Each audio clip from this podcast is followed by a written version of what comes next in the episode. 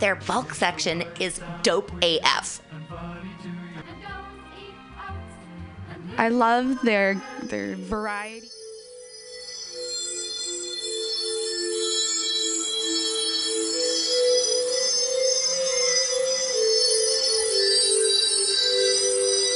It's two o'clock on a Wednesday.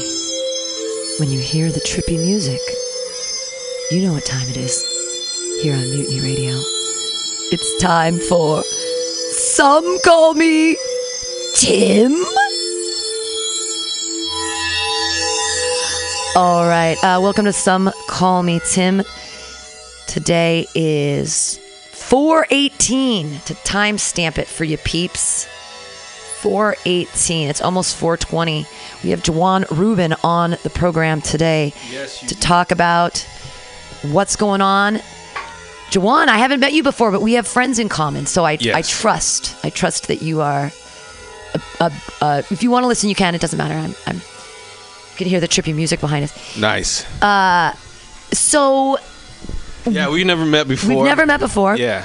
So I don't you know. saw the didn't know- post. saw the post on Facebook on Bacon. Uh, Bacon is. Uh, I don't want to tell too many people about Bacon because I like to keep it as exclusive, exclusive as possible. The, uh, the 7,500 people that are Yeah. part of Bacon. Yeah, it's super exclusive.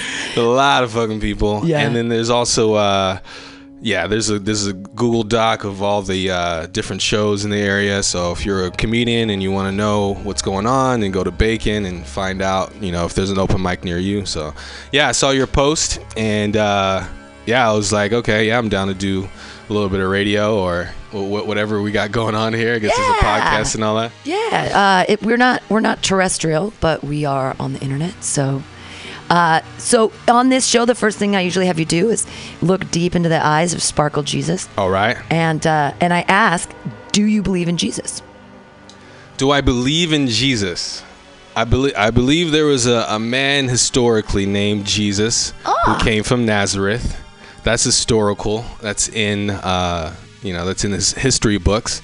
Uh, as far as everything that's that goes on in the Bible, I also believe that as well. Really? Yes, I do believe The- everything that was going on in the Bible. Like I'm- Noah and the ark, and Yes. Jonah and the whale. all that, All all, that. All and, s- right. And so, just to pre- uh, preface this, uh, I am an act- I am actually a minister. Really? Yeah. Awesome. So this this conversation uh, Of- of- will of- be interesting. Yeah, absolutely. Well, I I used to be a religious zealot.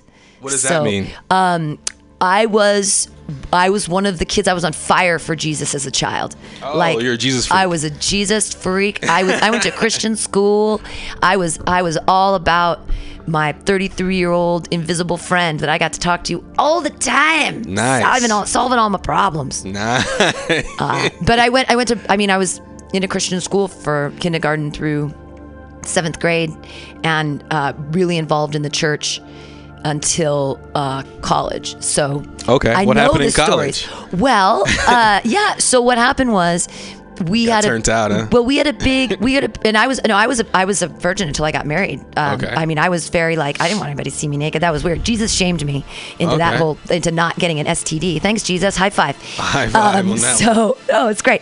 But um, we had a mega church kind of in a very rich town, and our pastor, who we revered and thought was this amazing person, um, he basically was sleeping with all the women that he was having one-on-one counseling with. wow. And so he would be on the pulpit and he would talk about his three children and his wife and how much he loved them and all this Wow. stuff. And then he was having sex with like they didn't know if it was, it was between nine and eighteen women wow. who were all and he was like saying he was sort of using God as a way to get them to do it. Like I have to help. Cl- I, like I'm the go-between between you and God, and it was kind of like right, terrible, right?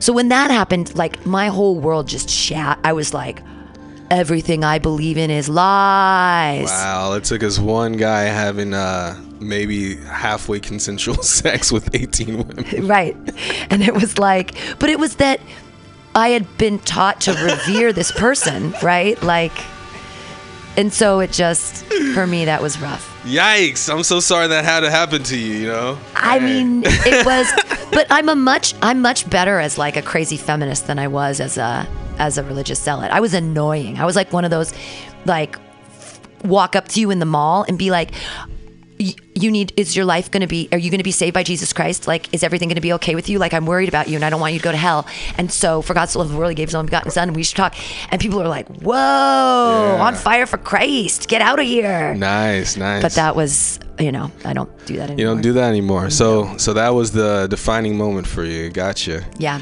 Yeah, I mean, um, yeah. What what do you want to know? Uh, well i mean, it's- whatever what makes you oh so you you believe that like god exists and has a plan for your life and that Yes. you're a tool in his cat tool case toolkit like i want to know what like how you Well, so with- well, let's let's start at the very beginning. Okay. So the very beginning, in the beginning, you know, God made heaven and the earth. So we have to define who God is first, because I think what happens is uh, um, a lot of people.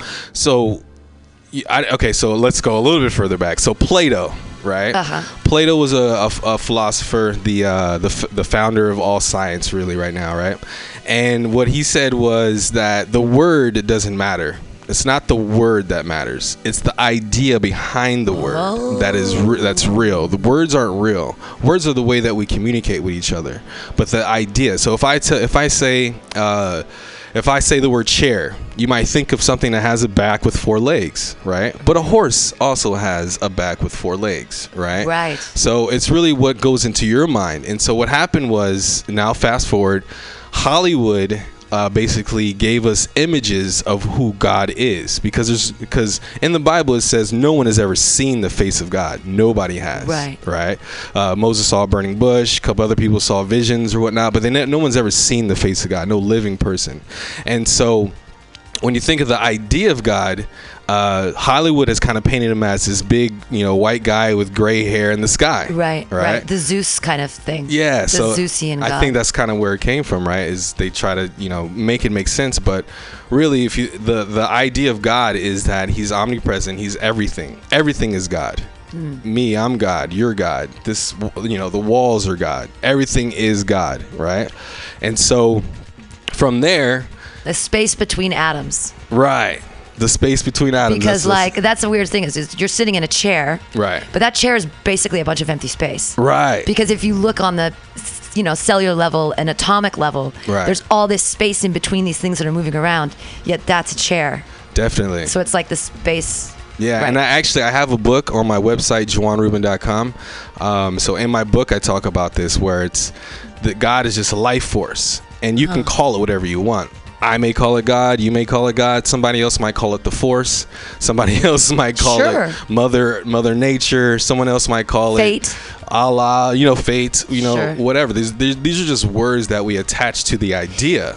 did now I, I, I this is a technical question but in revelations uh, john in his visions never saw god he saw the beast with the six six he No. saw the headed things he saw the he saw crazy stuff a bear frog or something but and it's funny, no um, face of god um, you know, I don't know. You might want to Google this, but most, a lot of ministers don't preach on Revelations because John the Revelator, John the Revelator, he was, uh, he was actually, yeah, he got he got banned, right, and he was on this island by himself with his servant. So he technically didn't write Revelations. His servant did, Huh. and he secluded himself in a cave with a bunch of uh, incense and other things going on, and that's how he told his his servant to write Revelation. So a lot of reason why a lot of ministers don't preach out of Revelations. Some do, but not a lot of them do, because technically John was high. he was high yeah he was smoking that that cave fungus some weird cave fungus Yeah, that has like that's how he saw the visions. Yeah. sure well and they say that when Jesus, when people try to scientifically reconstruct some of the miracles, and, and now with the legalization of marijuana, what a miracle.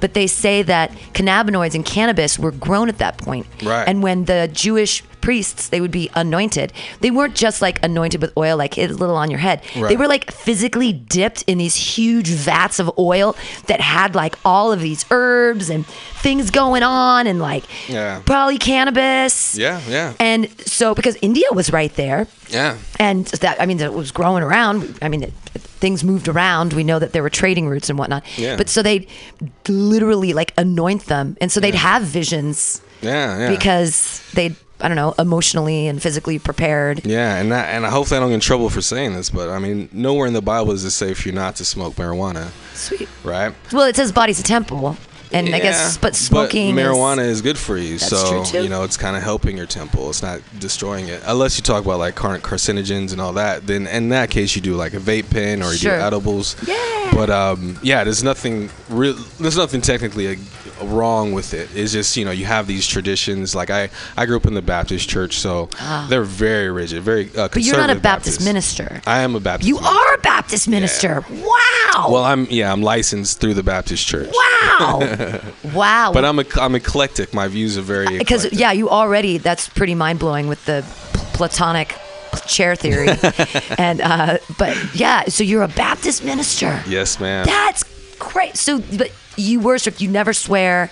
You don't. So I do swear. So I mean, Okay. so okay, we can go into actual scripture if you want. I mean, like the when Jesus says to refrain from using profanity. If you look up the word profanity, profanity just means any words that you use that will make someone uncomfortable or or, or demean them in any way, right? So if I'm if I'm in a conversation with someone and I know socially it's uh, these are quote unquote cuss words, and actually let's even back up a little bit more.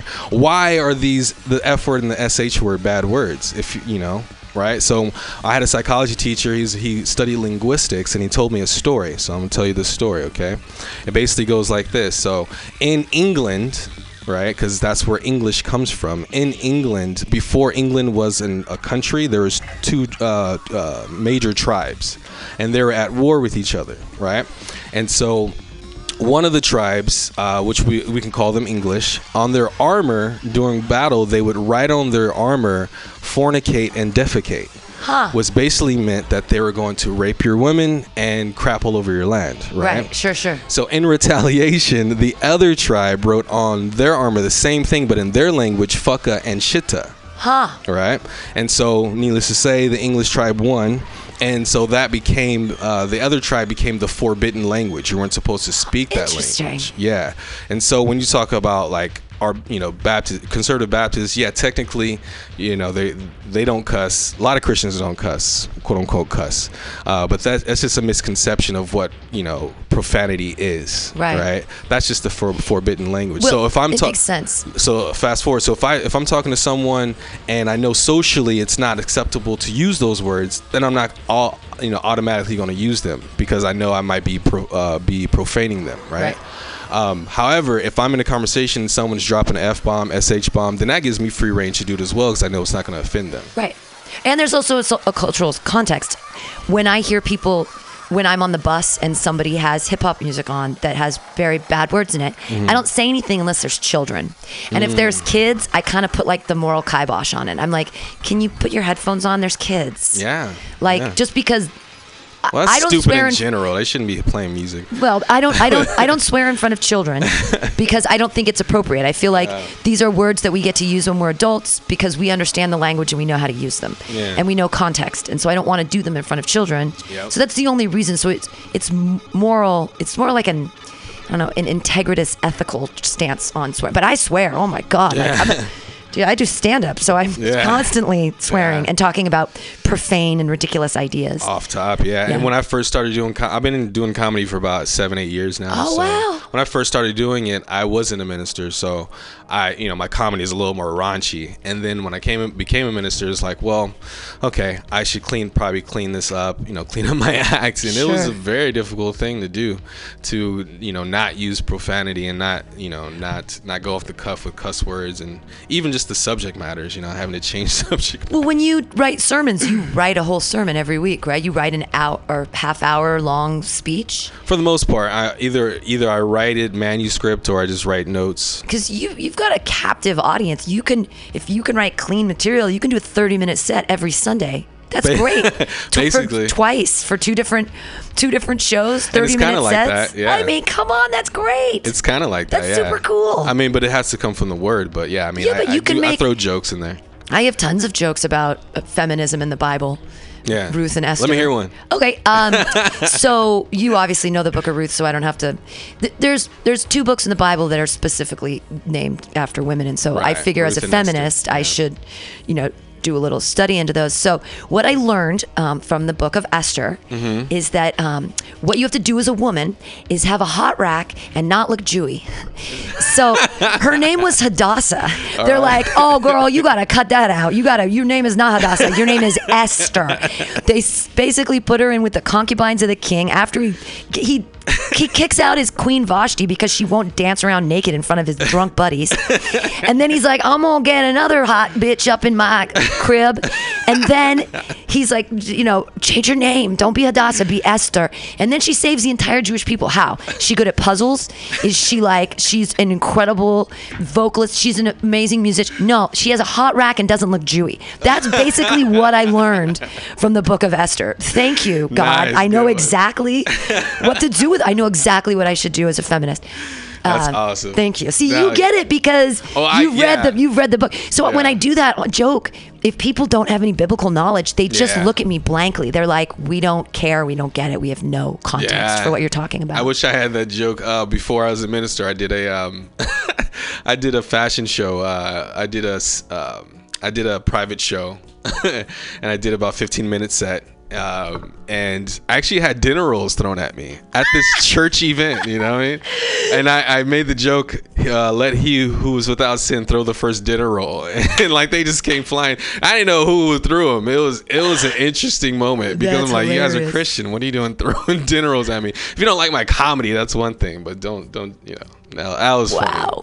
I, I guess maybe I offended them in some kind of way. So actually, I was a minister at that time. This is the thing that uh, this is a strange biblical question about um, Jesus Oh, gets man. big on people about calling someone fool. Right, so it's right. kind of like that. Just like Proverbs too. It's like that's the super. Is that like the judgiest thing you can do is to call someone else a fool or a foolish? And I'm thinking though, as comedians, aren't we playing the role of the fool, or is that linguistically different? The fool that he's talking about is not like the Shakespearean fool, Right, right. Which like so is it? Which con- like what did he mean by? Right.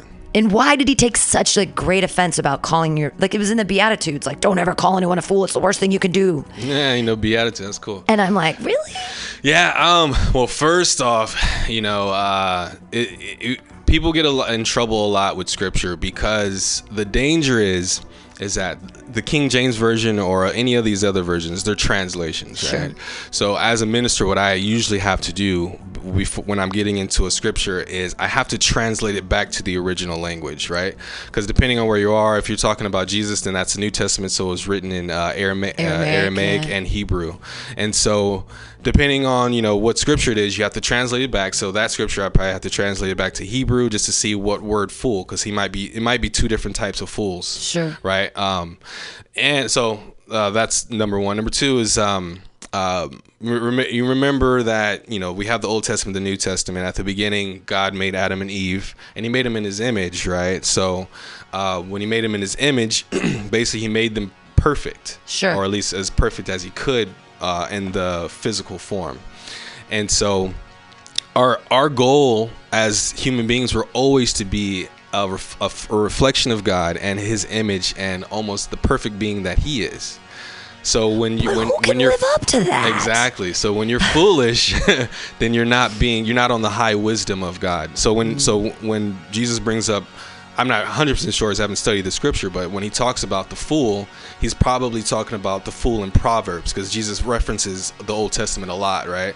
So he's probably talking about the fool in Proverbs. When it- the fool in Proverbs, it's always it's always the difference between wisdom, which comes from God, and foolishness, which uh, is not not just that you don't have wisdom, but you don't have knowledge either. Right. Well, and it's it. There's a, a a carelessness of thought. It's that it's being. It's foolishness is almost impulsivity because if you were going to think about things, so it's almost like he's warning us Yeah. against being.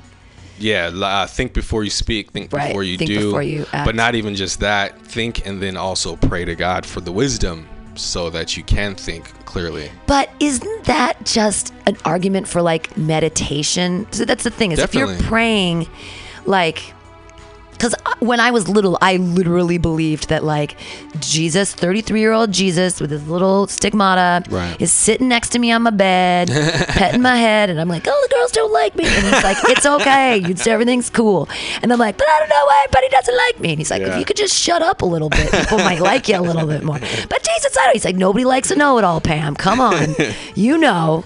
But it, it's, and the question is, as a child, was I truly but in my belief that was there like Yeah. and, but that's not that's almost like when i was a child i thought like a child and now i'm a man and I've put childish ways behind me and it's like so does jesus i mean that's so weird for me because it was like i think i was little and i believed that that was real and now i'm an adult and i'm like when we die we're fucking dead like that's it there's no there's no 12 mansions in the sky there's no riches piling up for me Right, it's right. kind of all here Yeah, well, when I first, uh, before I became a minister for about three years, I was really deep into the word and trying to like really uh, get right. Well, not to say get right, just I was curious enough to really study it, right? And so that's kind of why I prefaced at the very beginning that you know the the word doesn't matter; it's the idea behind the word, right? So, you know, to me, I'm praying to God but to someone else they're meditating to to get nirvana but i mean or someone is speaking something into existence as well Right. you talk about the law of attraction right Sure, so sure. if you if you say i want this to happen and you you think about it in a positive way the law of attraction says that it'll come your way Right. now you can make those parallels is that just the universe you know giving you what you asked for because you were thinking about it or or and, and saying it because the law of attraction says you actually have to say it too Sure. it's the same as as prayers it's pretty much in, in the that- same yeah, realm yeah. yeah Well, and th- the other thing is that like when you're negative and in a bad mood, people don't like you, and so you probably aren't going to get what you want. Yeah. Like the nicer and better, and hey, Jesus, turn the other cheek.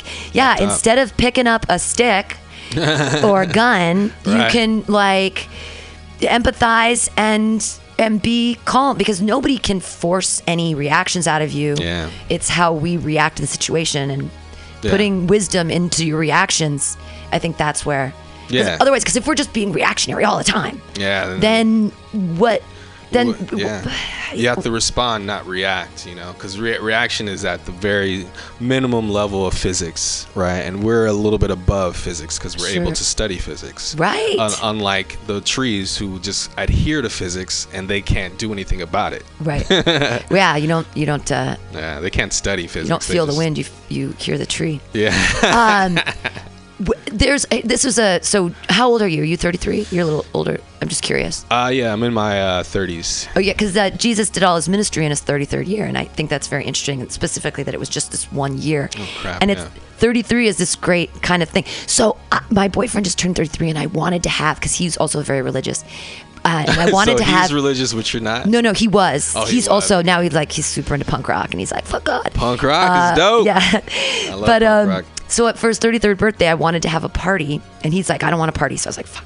But I I came up with the ideas for it. It was going to be all Jesus Jesus themed. So I was going to make one called Pearls Before Swine, and they were going to be little pearl onions wrapped in bacon, and then like with some herbs. So like with um Okay. herb. So like I take like a rosemary and stick it through the pearl onion and then roast it and then put some bacon around it. And so that would be one pearls before swine. Okay. And I wanted to make I wanted them all to be biblically themed. So I wanted to do five loaves, two fish, and so I'd wanted to do two fish in a salt crust, where you take the whole fish and you put it in the salt crust, and then you make it look like a fish on the outside, and you crack it open, and have like and bake a bunch of fresh bread, like five loaves. I just thought it would be really cute, right, to have like a Jesus themed 33rd birthday party food thing. And he was like, "That's really darling, but we don't have that many friends, and nobody will get it. Like, they'll be like, why are you?" And uh, for a week, I was like trying to come me. up. I got it. yeah, Jesus, Jesus themed food. It's really funny because of all the parables. It's like Yeah. the seeds in the don't you know the seeds in the in the in the uh, rocky path. You Yeah. put, you plant your seeds. You don't just. It's the same thing. He talks a lot about restraint. You don't just throw your seeds willy nilly wherever and go. Well, I hope something grows. Yeah. You have to take the gotta- seed, yeah. nurture the seed, maybe even germinate it first. You Yeah. got to nurture the soil. You gotta build your little do the whole thing. Plant it. Put on the fertilizer. Don't throw it on rocks. Yeah, don't. Why would you? Why would you have expectations of anything?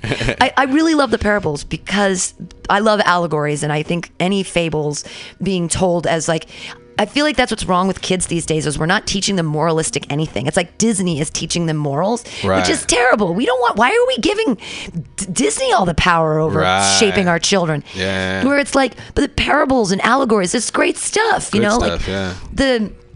You know, don't And build it- your house in a sandy land. Don't build it too near the shore. And that's what, and, that's one of the reasons why Jesus spoke in parables, because it, it helped people unlock their minds. You know, um, metaphors and all that. The, just the beauty of, of linguistics. That's what I, I really love. Uh, actually, I teach, I teach a public speaking class and a writing class, um, like five or six hours a week. And Cool. yeah, I, I try to let them know about similes and all that stuff, and it's it's interesting to see how kids, you know, they somewhere in their brain they get it right? But they they can't put it into words what they understand or what they get right? And so you know you bringing that up is is that makes a lot of sense. And and it, even just you know i'll have kids. Do you have kids? No. okay. Well i hopefully you know i don't know. One day i'll have kids or maybe not. I don't really care at this point. But uh you know um yeah so kids like um one, one thing that i, I want to do is I, I don't want them to be in the school system because I, I just i feel like Yeah. yeah like it's a it's a babysitting system Yeah, absolutely. that's kind of where it came from when when the industrial revolution hit all of a sudden now people are going to work uh, nine to five whereas prior to that people owned a farm or they owned a business and Right. they just worked whenever you know um, and so when they were in the factory from nine to five couldn't leave the kids needed something to do so that's where k, k through 12 came about Wow. and so i've been te- you know I've, I've been teaching for about six or seven years as well and when when I first the first time I started teaching, I was like, "Why are we teaching these these kids these outdated things?" Right. You know, it really. Or I, teaching to the test, which is so dumb when no child They're not left behind. anything. No, they're not because they're not.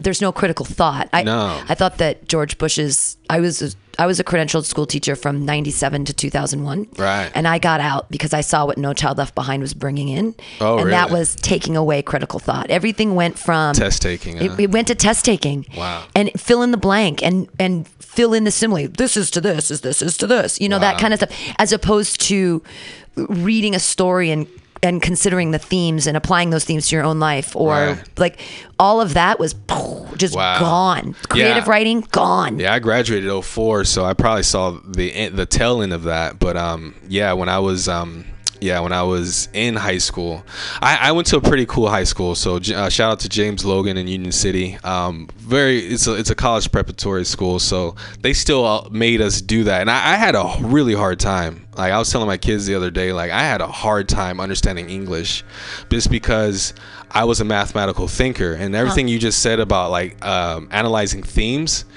it just didn't make any sense to me because in math there's always one answer right but when there's when you're reading a book there might be multiple themes and i Right. couldn't grasp the concept of there being more than one theme Sure. but it really helped me o- when i figured it out in college really uh, my mind just opened up Right. and just i started i started seeing things from different perspectives Exactly. I think that the only thing that's going to save the world right now is uh, fiction, stories, literature. Is good literature written about people who writes good literature Well, anymore? I, I think that Stephen I think I think that Stephen King is going to be known as as one of the literary greats one day because his short stories are really incredible. But Yeah.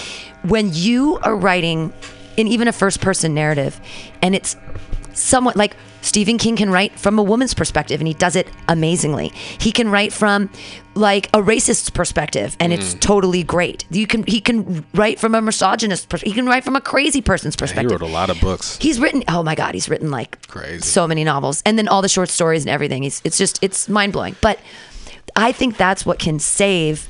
The reason that we people don't why can't we just all get along is that we are unable to empathize with one another, and Mm-hmm. Right. one of the ways that we can teach empathy is through fiction off top because when people are reading a story, you Mm-hmm. get that intimate, like you're the character. Right, right, It's right, right. your brain, or you're that, you know, like you're there as you, but you're also there as what the author wants you to do. Well, frig, it's it's also it's a dangerous uh, situation now because I don't know if you heard, but like kids have they just have like iPads and laptops in school now. So now they're they they're still reading, but they're reading pix- pixels, right? So what happens is with your brain is that you know you have two hemispheres of your brain. The pixels only activate one side of your brain. Oh. Right? Whereas when you read when you read actual print, there's actual ink, right? And so your brain is picking up not only uh, not only just the words, but the calligraphy of the words. Sure, the and, font. and yeah, Yeah. the actual font. And so you use both hemispheres of your brain. Sure. Well, So because it's, a picture. It's it's Yeah. either it, a letter is one symbol that is a picture. It's a Yeah. picture symbol, and when you're reading it on a screen, it's a hundred t- tiny little blips of light that become. A, a letter. Yeah. It's like instead of one image, it's multiple images being one image. It's Yeah. pretty mind blowing. Yeah, it is mind blowing, and and that's and that's one of the reasons why I think kids don't want to read anymore. They're kind of gravitating towards doing uh, looking at video or looking Right. at film. Ugh. and it, it's just it's it's vapid consumption of images. See, that's the problem Yeah. I have is that But they're smart as hell. I know, but they need, but but we can teach them uh, when they make pictures in their own head. That's only going to make them smarter. Right. Like the idea that TV and movies and visual images are what they kind of gravitate towards. That's mm-hmm. because it's easy. Because when mm. you read a book, you have to take those little symbols and you have to put those symbols into words. And then you have Right. to think, oh, what does that word mean in which language? And what does that And then you put them in sentences and then they create pictures in your head. There's a lot of higher order fucking thinking going on when Yeah, you're yeah, reading. You know, and so that we're we're losing that. Yeah. And that's scary. And then we wonder why kids don't care. We wonder why we have a president who watches TV all day and doesn't read books and doesn't actually study. because why would, because I already know everything. We don't. There's so, So you're not a Trump supporter? oh God, well, how, how could I be? How could anybody in California be? Ah, Are, are you? Um, I like to think of myself as a Trump empathizer. An Uh, empathizer? Yeah, not a. I'm not a hundred percent a Trump supporter, but I do empathize with with him. But he's he's an egotistical maniac. He's out of control. Most guys are, you know. Um, so, I mean, I don't know. I, I guess I've. But Obama wasn't. He was so humble. Obama was an actor. He was the he was the best actor we've ever had as You president. think He should have got an Oscar. But he's but he was a, he's a constitutional lawyer. Yeah, lawyers are actors, right? Yeah, Like- but I, I I believed him. I believed everything he said. I believed Definitely, his I did wife. I too. believed his children. I, I did too. I I know I him. voted for him the first time just to say that I voted. So first, first of all, I don't actually believe in democracy. So what do you mean? I don't believe demo- I don't believe democracy. You know, I going back to Plato. Plato said democracy can never work. Because we're we as people are too stupid. yeah, because dumb people are going to vote for dumb people. So Right. you know, the he, right? Because it's actu- a popularity contest. Because democracy is a popularity contest. At the end of the day, yeah. I mean, it's supposed to be for the people, but I mean, psh, So what do you want? An aristocracy? Do you want to? Do you want to? Do you want to get back to kings and queens or? No, no, no. So Plato actually mapped out this government that has never been implemented, um, and the reason it can't be implemented because it kind of probably needs to start at the very beginning of time, I think. so, um, so though, so he basically said the perfect city state or perfect government um, is the same as a perfect human being, right? So a perfect human being needs to have his rational, uh, so rational, righteous mind controlling the irrational spirit which controls the weak body. Ah, okay. Okay, so he said, as a city state needs to be the same way. We need to have the not just the smartest, but righteous as well. You have to be righteous, as in But ju- who righteous and just. Who decides That's- who's right? Because That's the hard part. Because when the righteous people are usually self-righteous, and we're like, "Fuck Yeah. you," and then they're hypocritical as fuck. And the righteous ones, you don't even know that they, they exist because they're so humble. Right, exactly. because they have quiet integrity and they Yeah. don't sh- wave it up in the air and go, "Look at me! Look at, look at! I just tipped twenty dollars, or you know, like what I just gave, like Jesus in the church or whatever. I just gave hundred dollars to the church. It's like give." Give quietly, give of your heart. don't don't give seeking Yeah. reward. But now it feels like people only give seeking reward. Yeah. Like yeah. So Yeah. ah but then yeah, how do you measure righteousness? I, that's that's the hard part. That's probably why the government has never been implemented because how do you who it has to start at the beginning of time, right? So who how do we change the our government to that government? I, I thought it'd be a very difficult process. But to finish, just so the the uh, so the righteous uh, rational thinkers needs to control the irrational army which controls the masses of people who really deep down in their heart just want to be told what to do which is like 90% of the population Oh. yeah See, but I never want to be told what to do. I hate so that. you're probably part of the 10% that doesn't, you know? that's that's in So charge. the righteous and rational. Yeah, you're. Tech, I mean, But look, I was, a, you know, but I'm a woman, so at the time he was only talking about men. At the because time, yes. women didn't even have, we weren't even people. Yeah, Yeah. technically. Yeah. And then his protege Aristotle said that you're not a perfect. He went a step further and said you have to be you have to be a man to be a perfect human being. You actually have to be a man. You have to be tall. You have to be rich. And I think that was, and you have to be um, attractive. But rich in spirit is different than than actual money. How how important is money to you?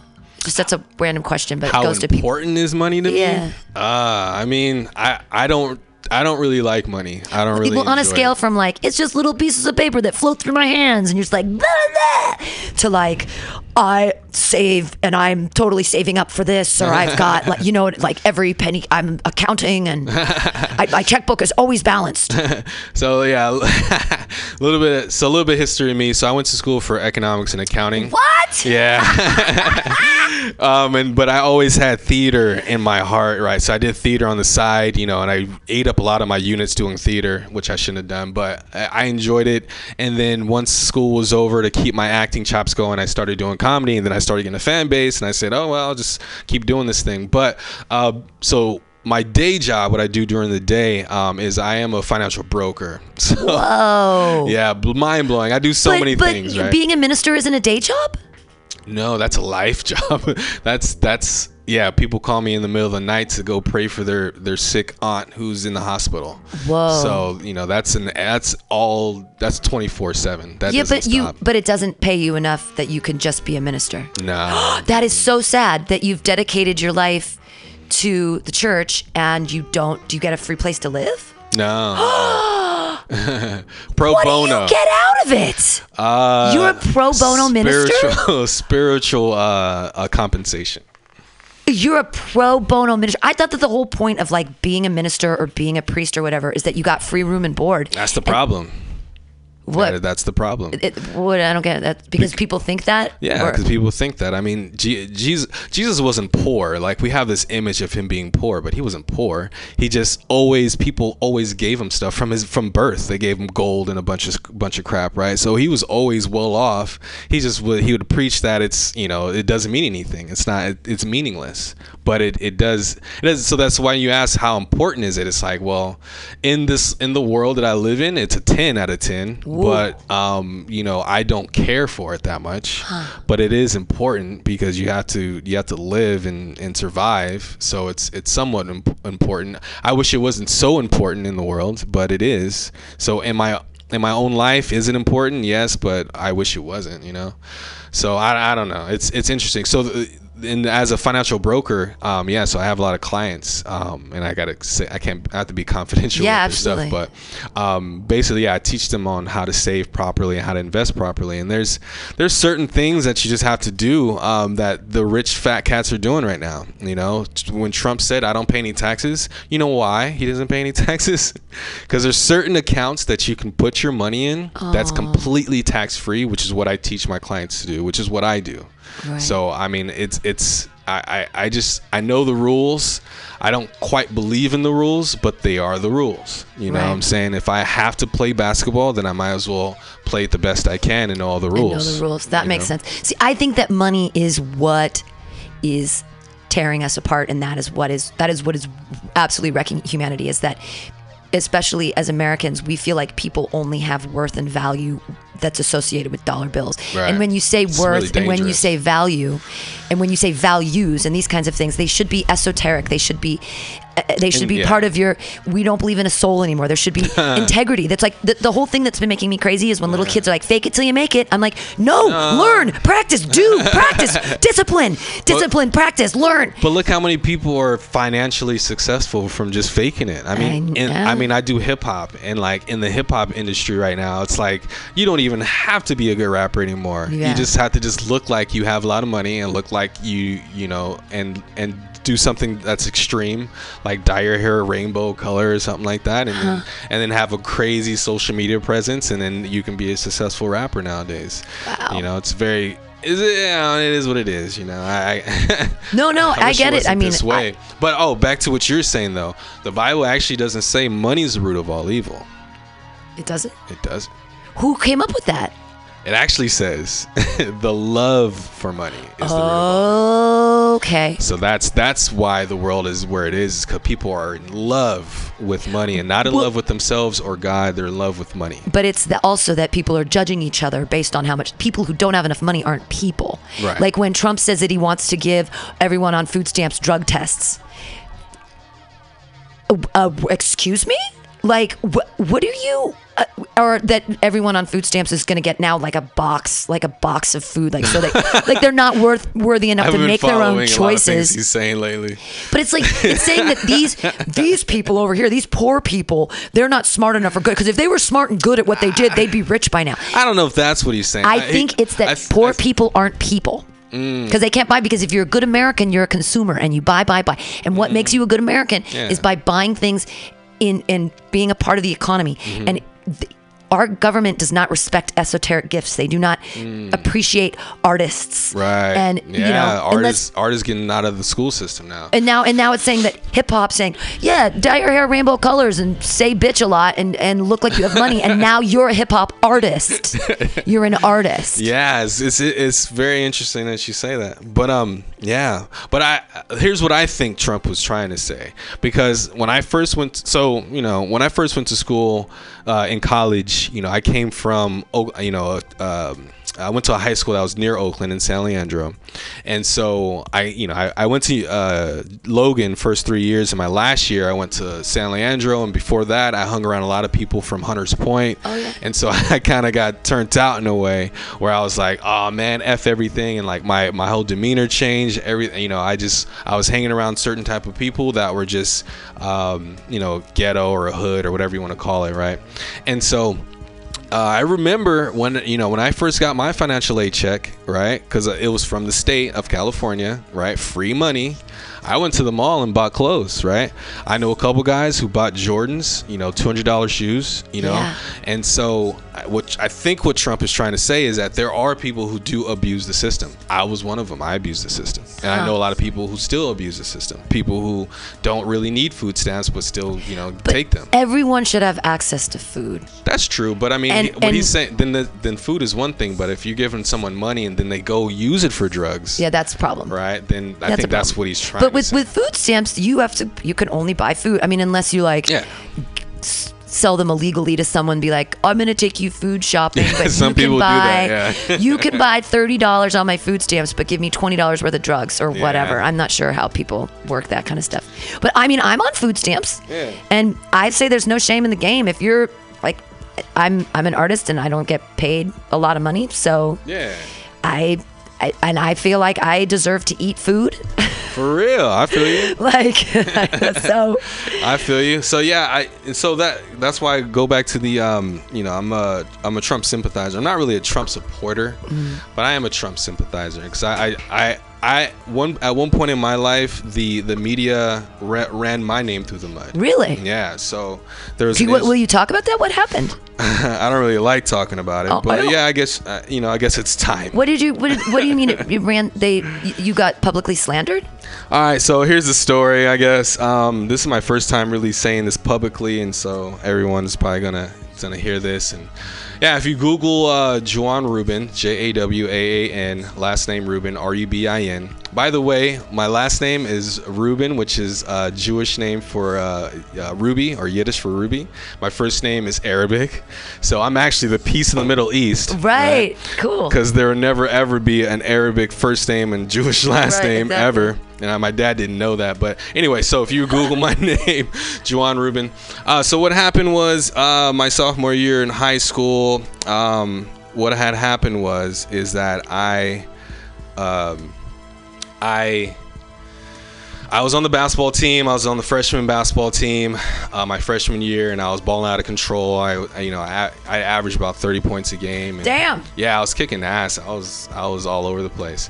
And then so my sophomore year, um, there's a little issue. My my dad didn't like the coach at that time. I don't know. Do you know anything about LaVar Ball? No. Okay, never mind. Okay, so anyway, um, so my I dad did. follow the Warriors. Yeah, my dad didn't uh, like the coach because of something. My brother was there four years before me, and you know he had held on to some of his letters from different colleges because my brother he was um, getting approached by different colleges, and the coach held on to the letters, didn't give it to him until like the end of his senior year. By then, it's like oh, Too well, late. Yeah, too late, you know. And so my dad was really mad at him, and so I didn't want to go to that school for that purpose. I Sure. was like, can we go to? Can I go to a different school since you don't like him? Why would you send me to a school that, that you don't like the coach, whatever? So anyway, my freshman year, I'm playing on the freshman team, and I'm scoring 30 points a game, you know, doing my thing. And then next year, um, you know, I got I got asked to go to the varsity tryouts, and then the first day they sent me to the JV tryouts uh, the next day, right? And so from that, um, so when I told my dad that, you know, he got pissed off. Because got- he wanted you to just be on varsity that Yeah. good. Yeah, you should be sophomore. You should play. Yeah. yeah, he got pissed off. There was a lot of politics involved, but he, he got pissed off. And then, long story short, he told me, so he told me not to go to the JV tryouts. And I'm like, you know, in my heart, you know, I'm I'm a 15 year old kid. just wanna play I just want to play. I don't really care where I'm playing. You know, if that's the case, if he doesn't feel I'm good enough, whatever. But I didn't speak up for myself. I was a really quiet kid when I was younger, so I didn't really speak up for myself. Um, I didn't go. I went to the JV uh, practice, and my dad found out, and then he got mad and told me to come back. And so I had to leave uh, within 10 minutes or whatever. So he got really pissed.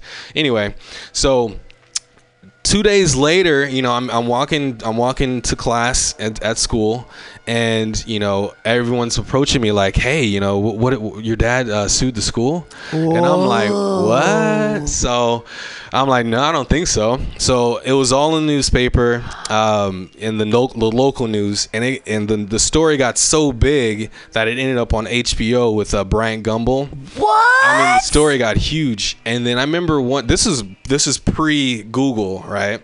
Then Yahoo was still the search engine, right? Wow. And so my junior year, one day, uh, my junior year, I am. Um, I'm googling myself just to see what I'm not googling Yahoo myself Right. just to see you know you know what's what, what I would see, and there's just like 50 articles about that lawsuit, right? Whoa. And I'm just reading through it, and like some of the things some of these uh, journalists were saying were just so untrue, Wow. just so untrue. and But they're trying to sell a story or whatever they're trying to do. They're just Well, so what was the story? Is that you're a stuck? You're like you think you're the best player. Yeah, you've got such an ego that you're like, I'm not gonna play on JV. Yeah, they're saying, oh, this this little whiny kid. We're gonna sue them to get you on varsity. Yeah, they thought it was all me. They're they're, they're blaming me more than, than him. And then they're then they're like some some journalists were saying, you know, they were just the way they were describing my dad physically. I was just like, dude, you don't have to say all that, you know, like, just I don't know. They Were were you just- pissed at him for doing that? My dad? Yeah. Yeah. I was pretty pissed. Actually, that's why I, I left the house at 18 and just didn't want to come back. And I ended up coming back. And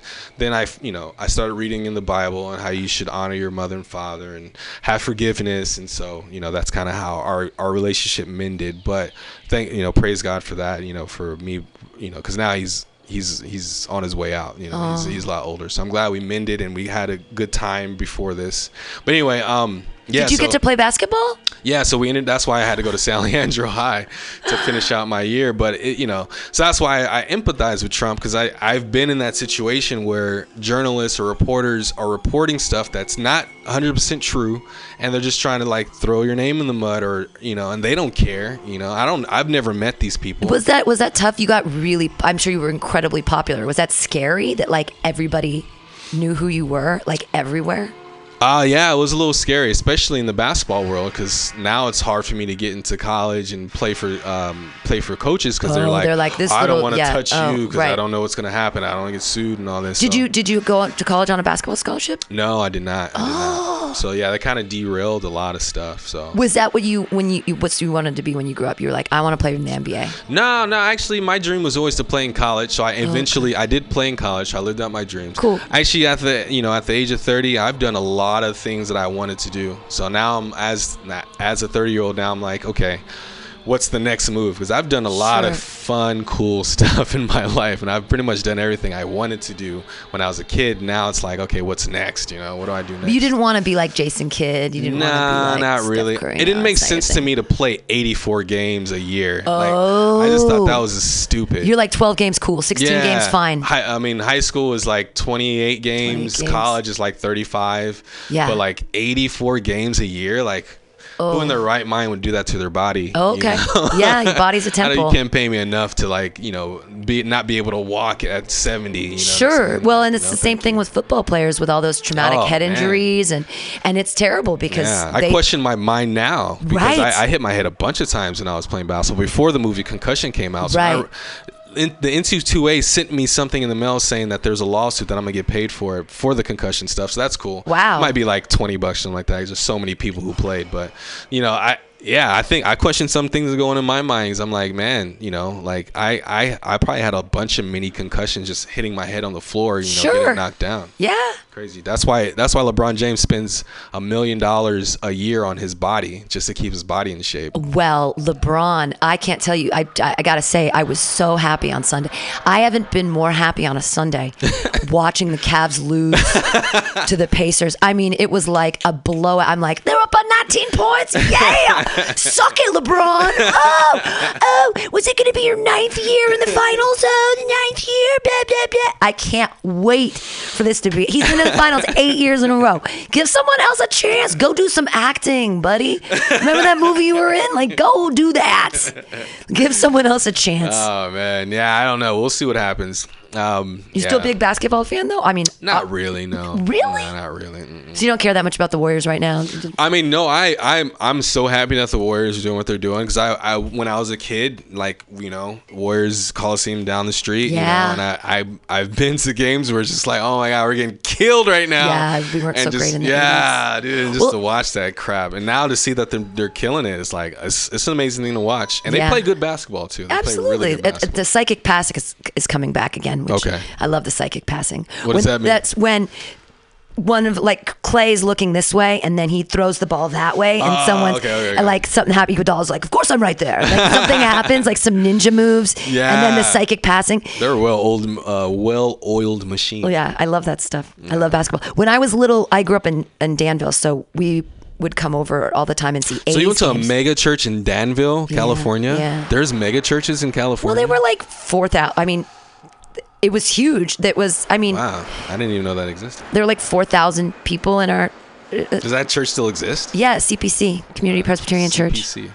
I'll Yeah. look it up. That's interesting. Yeah, uh, and it was Ron Lee Davis was the name of the pastor, who just shook me because I was like, It's gross. when I was when I was little, and I remember going to Sunday school and stuff, and I was always the questioner. I'd be like, "But why? But what's the point?" And my teachers would they, they would get kind of mad at me and be like, "You just have to accept it." And I was like, and they kept saying it's all based on faith, okay? Like, so yeah, you've got to. Yes, there is a leap there. There is a question mark that you just have to go. Uh huh. I believe. It's like that book by C.S. Lewis, Mere Christianity.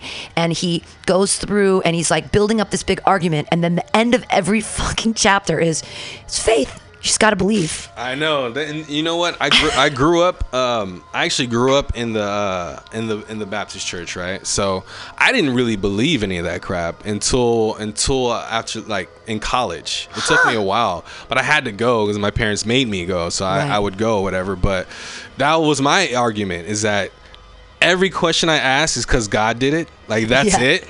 Right. Like can I- can I get a little bit more? Sure. So it took me like studying philosophy to get me all the way back because I, I think that's what we need to do for children. If you're going to put them in the church is st- start them from plato all the way to now you know because plato came before jesus christ. So or was it after i think it was before i think it was before jesus christ and then he comes and then you know you have the judea law and all that ever stuff you know and that's that's the thing about the jewish law or the new test i mean the old testament is that these these are laws not the laws aren't there if you don't do these laws you're not going to heaven you're going to hell that's not what the laws are there for They're to keep a good society together. Yeah. My, my favorite So Bible have verse, heaven on earth uh, Leviticus 20:12. One of my favorite Bible verses. If you sleep with your father-in-law, you should both be stoned. I love to be stoned, and my ex-father-in-law. He was hot. my ex-husband was black, and his dad, Big Austin, he's a good-looking guy. if I was gonna sleep with him, yeah, we should get stoned. From the, he's giving me some of that good 70s weed, bro. Like, no, it's uh, a, I mean, I get it. There's another thing like people say in the in the God hates fags or whatever, and it's like, okay, well, if you look at the Old Testament contextually, when the Jews were being overrun by everybody. Like everyone's fucking with them. They're slaves and they're stealing their children, they're stealing their little boys and putting them into sex slavery and all this kind of stuff. Of course you would say like if a man lies with another man, it's terrible and it's an abomination because because what was happening to them, Right. they were being raped and pillaged constantly by everybody. And they're like, you know, it's the, the- the other one, Lot's wife. Like when the, Oh, when the get it. angels come, and he's like, no, no, no, take my daughters. Don't rape these angels. These angels are good. Take the daughters. But they didn't like their sons. They're hot. They didn't, they didn't like their sons being raped. They didn't care about the daughters though. They're like, eh, sleep, sleep with them. Oh yikes! yeah, you should do biblical jokes. I, you have a whole captive audience. You're. I don't know. I don't know. is I, it offensive? Do you find it? Is it do you think it's offensive? I just don't somebody? find it funny. Yeah, I don't find biblical jokes that funny. Unless I'm like making fun of the Christian religion, then it's like, okay, I'm not gonna do that. But Right, right. I don't know. Biblical jokes, like you said, it, they, people do need to have a reference, right? They need a point of reference, and just because someone's in church doesn't mean they know the Bible. Th- You know and what I that's mean? that's true too. So like yeah, so it's like I mean I don't really I don't really do biblical jokes like that. I, I did have a, a, a whole bit on how Jesus would be a terrible roommate. Keep in, inviting his friends over, Yeah. people with leprosy. Come on, Jesus. Come Yeah. on, Jesus. He's Why like- keep bringing these people over here? Unless it's unless it's tax collectors and prostitutes. I mean, that's, everyone knows that's a fun time. Like that's Or- a party. It's party Jesus. or you pick up a rag and like, Jesus, did you use my rag? And you're like, Don't you lie to me, Jesus. I see your face right here. Biblical jokes. Yeah, Uh, what uh. Do we? We have about five minutes left. What do you want to? Uh, what do you want to? Other Plug? b- beliefs. Yeah, plug. There you Yeah. go. How big is your congregation? Uh, it's, uh, it's about 400 people. Wow. But there's only about maybe 150 active members, like people who actually show up. Right. So we have a lot of people in the catalog, but they don't always show up. They show up at Christmas and Easter. Christmas and Easter. Yep, yep. Um, but yeah, so uh, some shameless plugs. Um, yeah, so um, so I, I you know I make music. Um, so I have a couple shows coming up. I have Culturally, culturally conscious hip hop, or is it like? culturally conscious hip hop. Well, like yeah, I guess so. Like you know, you say nice things instead of you're like drink a smoothie, do some push-ups, or like like good like good Yeah, things instead of kinda. being like instead of being like suck my dick Yeah. on your knees. I, I'm more. I'm yeah. I'm more into uh, uh, uh, George Clinton's um, Oh, cool. notion of uh, edutainment. Oh, that's great. Yeah, yeah. So it's a mixture of uh, education and entertainment, and so I have maybe one song that I'm just doing like rap cadence. Uh-huh. Um, but it's not like I'm putting anybody down. You know, a lot of rappers they say, "Oh, f you, f you, I'm the best, I'm the best." I don't really, I don't really do all that I try to stay as humble as possible. But I do, you know, I do talk about different subject matters. So if you go to JawanRubin.com, um, so I have uh, all my music. One of my favorite songs on on my uh, on my website is called E People. e people just just about like it's it's basically about you know people who are you know not real anymore Right. they, everything is e email e this e Right, that right. e cigarette and Yeah. and so now we have Right. e people people who just don't want to get off their screen i have a line i have a line in there talking about you know uh, selfie whores uh, waiting for a, a like on their post while there are babies in the corner asking for their their baba and their mama Yeah, yeah, yeah. I mean, You it's know. that stuff is sad that we're so it's it's ego. Like, can you imagine like when we were little, if we had a Polaroid camera and we took pictures of our food or whatever we wanted to say, and we put it on the wall, and then we invited all our friends over, and we're like, come over and. Touch the pictures that you like. Like, put a sticker on these pictures so that I can feel validation about myself and what I did today. I mean, it's insane that Yeah. we that I'm actually working on a bit right now about how you know because there's studies that came out that likes hit the same part of your brain as cocaine and sugar does, right? So people are just addicted to likes, you know. That's why the lady went to YouTube and shot up YouTube, Right. Because she wasn't getting enough she likes. wasn't getting enough likes and You her know, she entire that likes. her well because because this gets back to religion the emptiness is so vast inside them and they don't know what to fill it with that the only thing they can fill it with is validation from external validation Yeah. and maybe that's the lesson that external validation is meaningless it, It has to internally come from your own choice and volition and light and it can't Yeah. be i'm doing this to make this person happy or i'm doing this to make somebody like me it has to be like just your natural state of being, Being. and expression Yeah. is what it is. Yeah. And if people like that, cool. If and not, if they it's not a big don't, then you can't. Can't make anyone do anything they don't want to do, right? Right. So but it's just, that's yeah, just so because we're we're not human doings or human actings. We're human beings. Yeah. So we should be. You know, that's what we should be. But back to the shameless Yeah, yeah, yeah, plugs. yeah, but um, so hip-hop. yeah, so I'm doing uh, I'm doing a hip hop show on uh, 420. Oh, cool. Um, it is on 1445 Haight Street. Awesome. So it's a 420 show. Okay. So Is that at Milk Bar? I don't know. Maybe. I don't know. I, I don't know.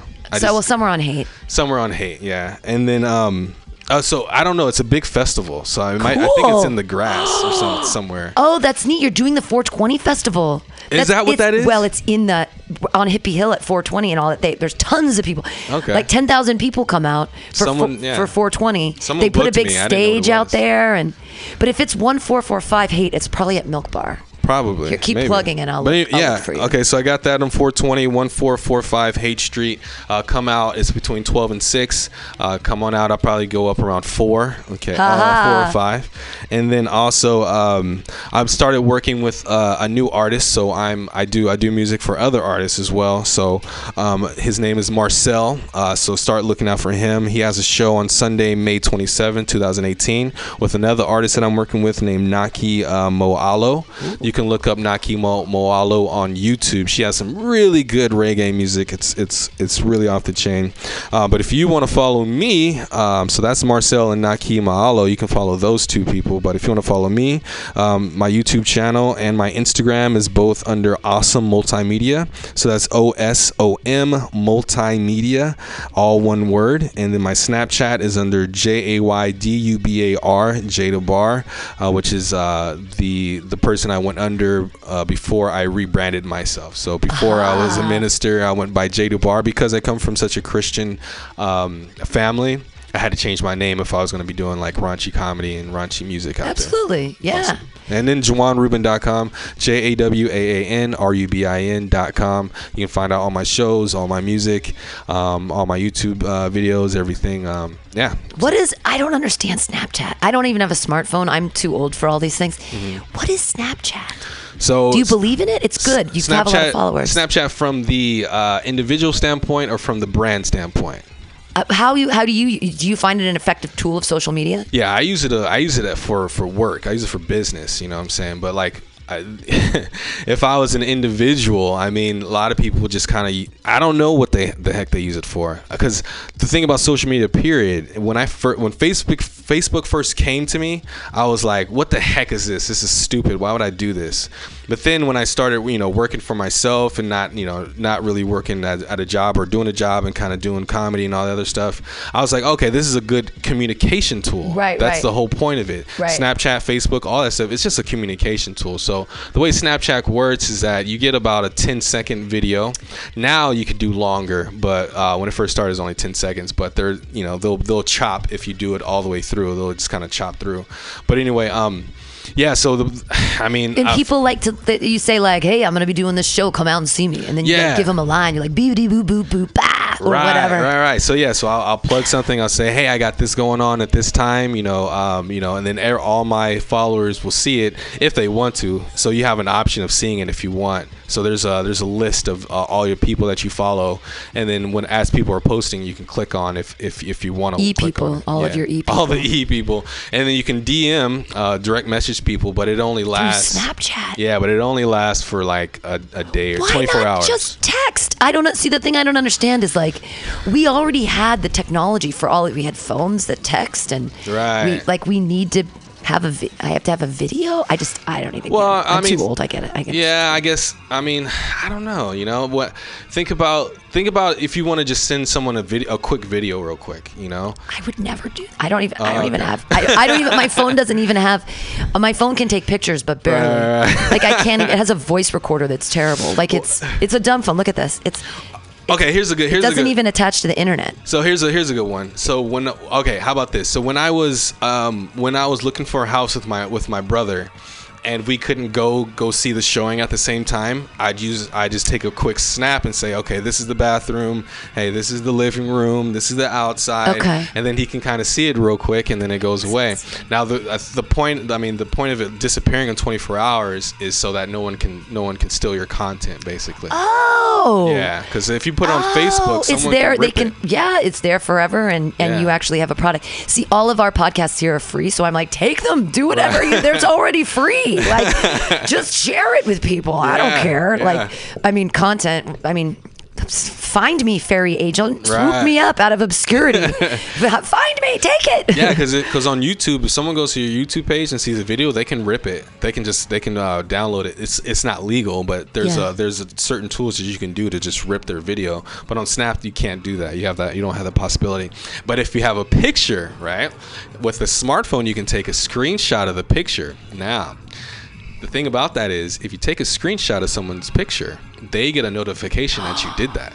Wow. well, that's good though because I would think that the main purpose of Snapchat would be showing your dick to people. That was I, I don't know if that was the reason why, but that when Snapchat first started, that's what a lot of people were doing. because it just disappears. Yeah. So it's like ah ha ha ha. yeah, you got to see it, but now it's gone. you Right. know? that's, that's just weird to me. Yeah. Um, so everyone go to jawaanrubin.com and check out his upcoming shows. Yeah. When are you doing comedy? You mentioned all your hip hop things. When's your next comedy gig? I don't know. You know, I don't know. I've been doing open mics, just working out material, starting, you know, because I, I came from Orange County um, about three years ago, and then when I came back, I kind of was, you know, just doing open mics because I had a, I needed some new material, some new stuff, and so right now, um, you know. You just follow, you know, if you follow me on Facebook or on uh, Instagram, um, all the, you know, the names I gave you for my Instagram and Facebook, basically you can find out when I'm doing an open mic. Because a lot of times it's just kind of, it's pretty random.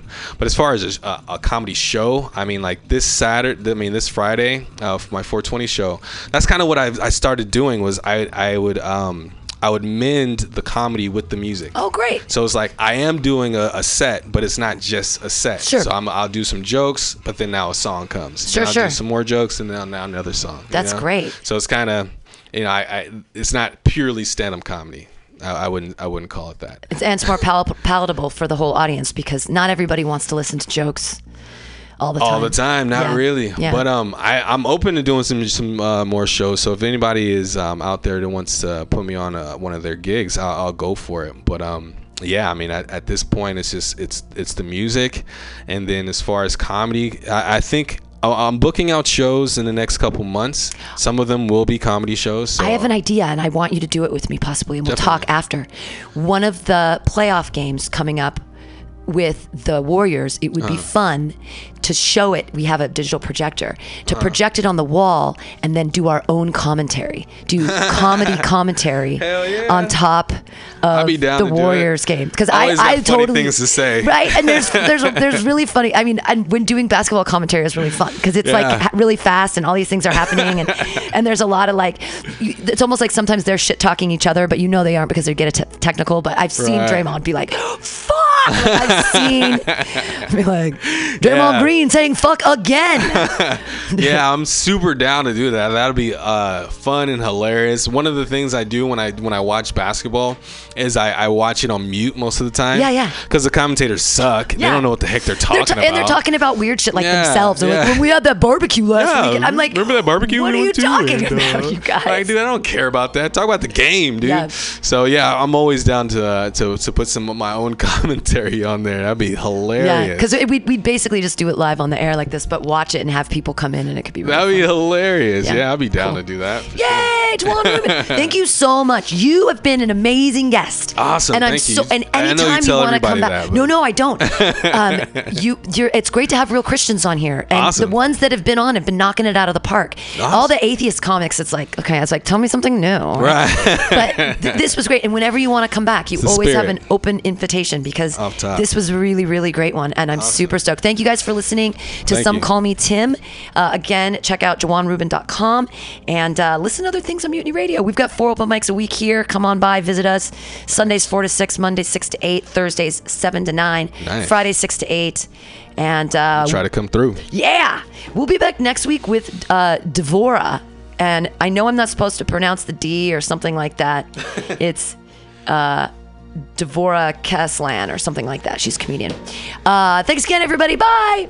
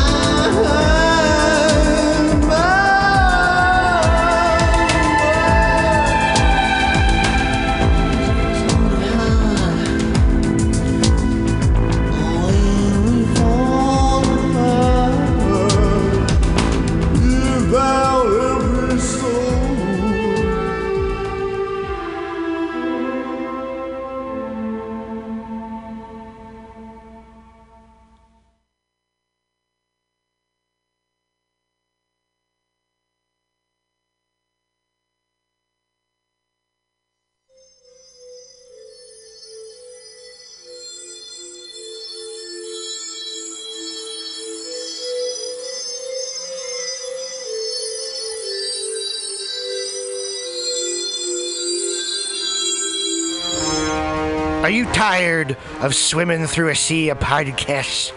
Are ye on a raft without a paddle? Well, gather around me, sea dogs, and get aboard me pirate ship as we set sail for the seas of MutinyRadio.fm. From there, you can captain your own pirate ship as you sail through over 44 different shows for all of your listening pleasures. They've got live comedy to small business advice, LGBTQ friendly to sports, vinyl to gutter punk. MutinyRadio.fm has the best programming the internet ocean has to offer you. I bet my peg leg on it, or I ain't scurvy shit-faced McRat.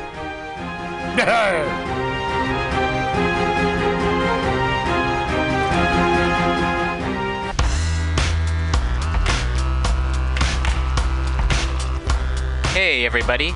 Listen to the weekly review with Roman every Friday from noon to 2 p.m. This is an unapologetically anti capitalist program. We interview community organizers, activists, and artists. We talk about ways you can take action right now. So listen in to the weekly review every Friday from noon to 2 p.m.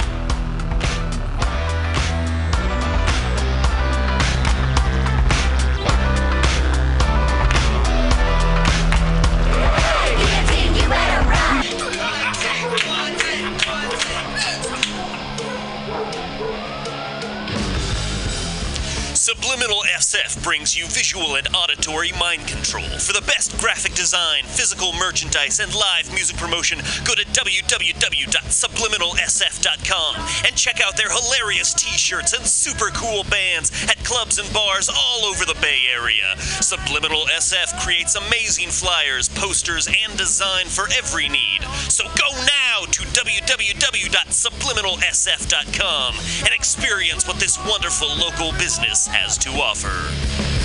Run!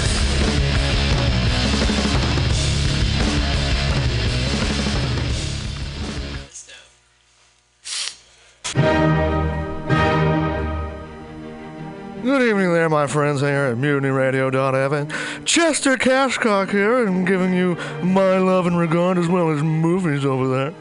And uh, I just wanted to let you guys know that anytime I go swimming in my vault of rare coins and piles and piles of filthy cash, I can't help but listen to Pamtastic's Comedy Clubhouse every Friday from 8 to 10 p.m. I mean, if anyone who knows anything about comedy knows that Pamtastics books the best of San Francisco and beyond's underground comics.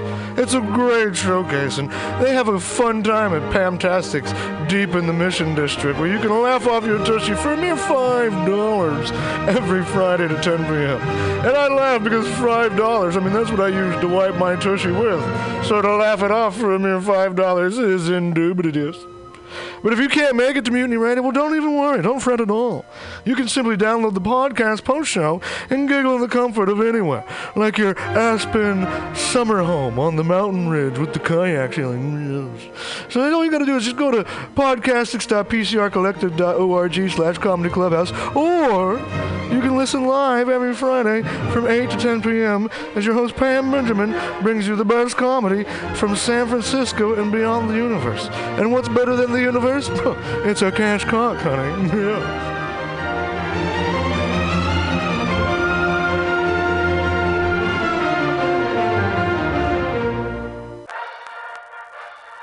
Well, hello, boys and girls.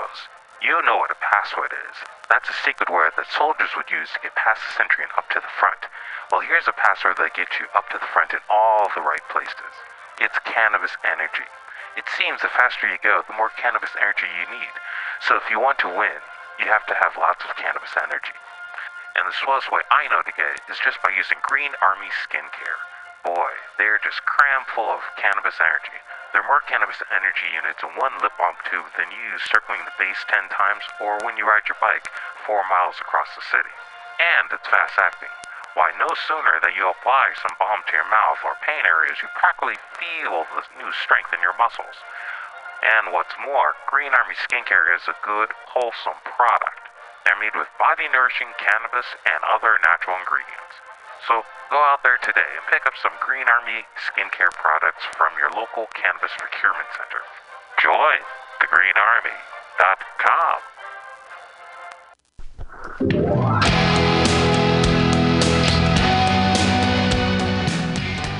Hey, ladies and gentlemen, we'd like to invite you down to Bender's Bar and Grill in the heart of the Mission District in San Francisco at 806 South Van Ness. Uh, we've got great food by our kitchen counter offer burgers, tater tots, tachos, corn dogs, all sorts of good stuff like that. They're open from opening until 11 p.m. most days of the week, except Saturday. Uh, every Saturday night, we've got live rock and roll, some of the best local bands in San Francisco and touring acts as well. Come on down, 10 p.m. Rock and roll, only night of the week. We have a $5 cover charge, always five bucks for live rock and roll. We're open from 4 p.m. until 2 a.m. Monday through Thursday, Friday, Saturday, Sunday, 2 to 2. Come on down, have some drinks with us. We've got Whiskey Wednesday, Tequila Tuesday, and we've always got the Steve McQueen special. Shot of bullet bourbon and a can of California lager for 8 bucks. Come down and enjoy our patio.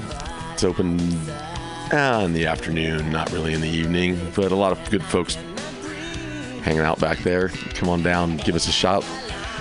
Drop by the bar, make some friends. Thanks, folks. Bender's Bar and Grill in the heart of the Mission District, San Francisco, California. With a happy hour every Monday through Friday until 7 p.m. Don't miss it. Go to Bender's Bar. Big supporter of the Mutiny Radio Comedy Festival 2018. Oh yeah, it goes down. Come smoke with your boy. Grinder. Spark is San Francisco's premier cannabis dispensary with a focus on serving and educating patients for seven years.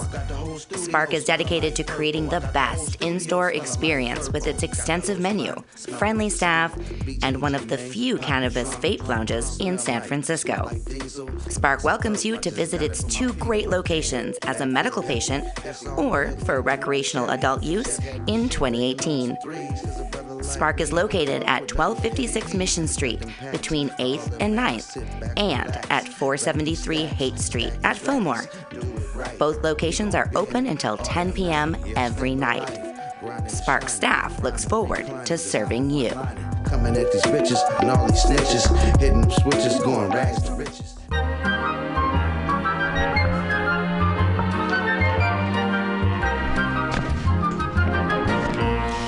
Rainbow Grocery, a worker owned and operated food cooperative located at 1745 Folsom Street in the Mission District of San Francisco. Let's hear what locals have to say about Rainbow Grocery.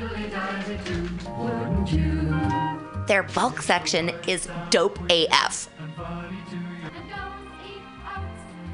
I love their their variety of cheese and home decor items, uh, and this of unique items that you can't find anywhere else. Their cheese section is insane.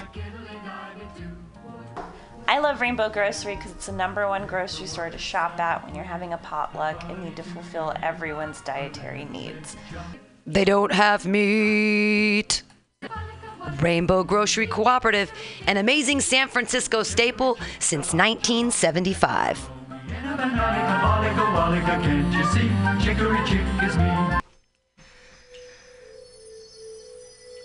For all your space chicken sci fi comedy non political humor needs, go to timstesseract.com. Read fiction about the future of San Francisco after the water wars of 2112.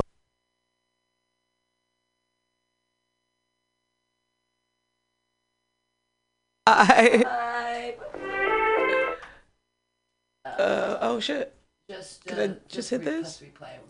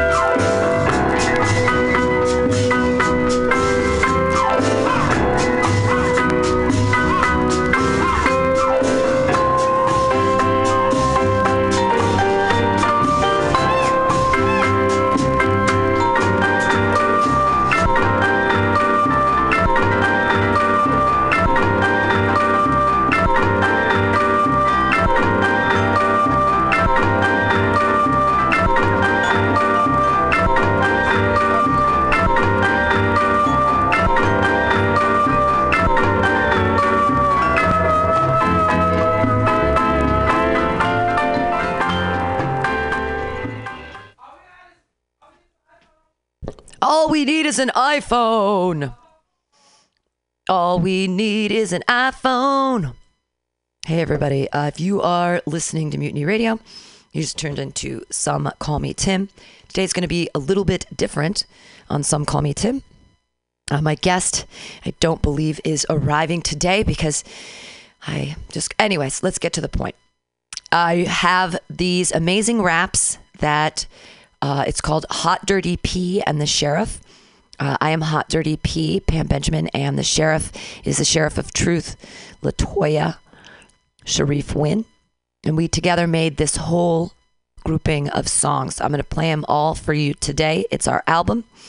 They are all political. They were all one offs. We did them live on the spot during the AltaCast, and we're trying to put them together in a way to get them out to more listeners. So, thanks for listening to Some Call Me Tim. But today, we are going to listen to the new hot album, still not out. We're going to drop it soon.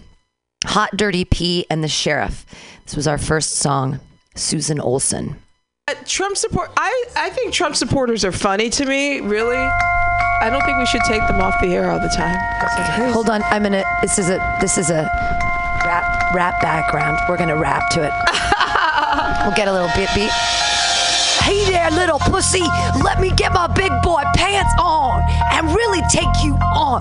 What a snake in the grass. You are, you lying piece of shit. Too cowardly to confront me in real life.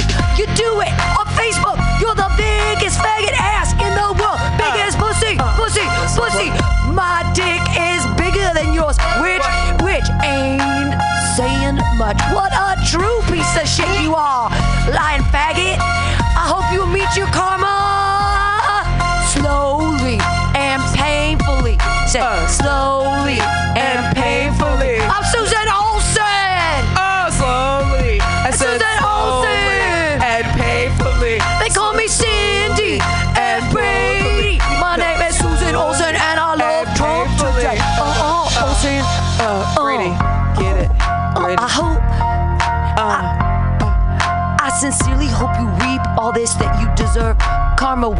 pathetic little cunt. You are.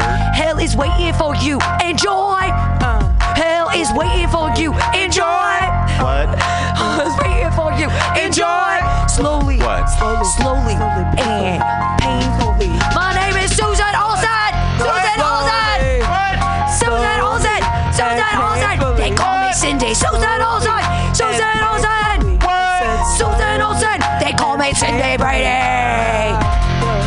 make America great again. Making America great. What a pathetic little cunt you are.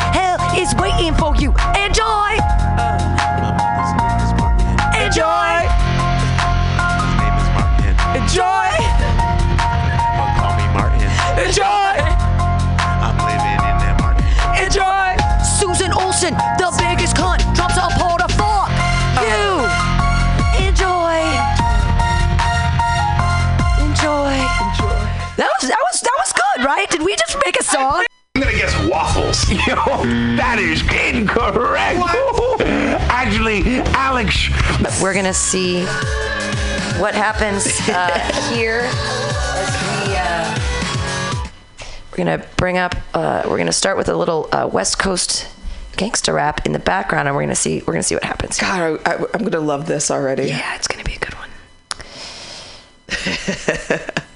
Is it going? It should be going. It should be. We should be hearing it. And I do. Oh, can you put four up? Yep. There we go. Here, we'll start it over. Okay, here we go. Here we go. These are.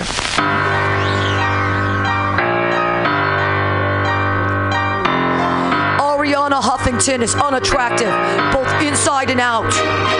What? I fully understand why her former husband left her for a man. For a man? For a man? For a man? For a man. Huffington Huffington is unattractive, inside and out. I fully understand why her former husband left her for a man. He made a good decision. Making good decisions. 45, making good decisions. 45. 45, are you still alive? Making good decisions.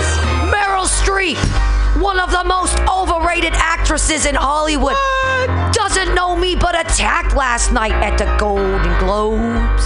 Uh-uh. She's a Hillary flunky who lost big. She's a Hillary flunky, who lost big for the hundredth time. I never mocked a disabled reporter. Uh, uh, uh, uh. I would never do that. Uh,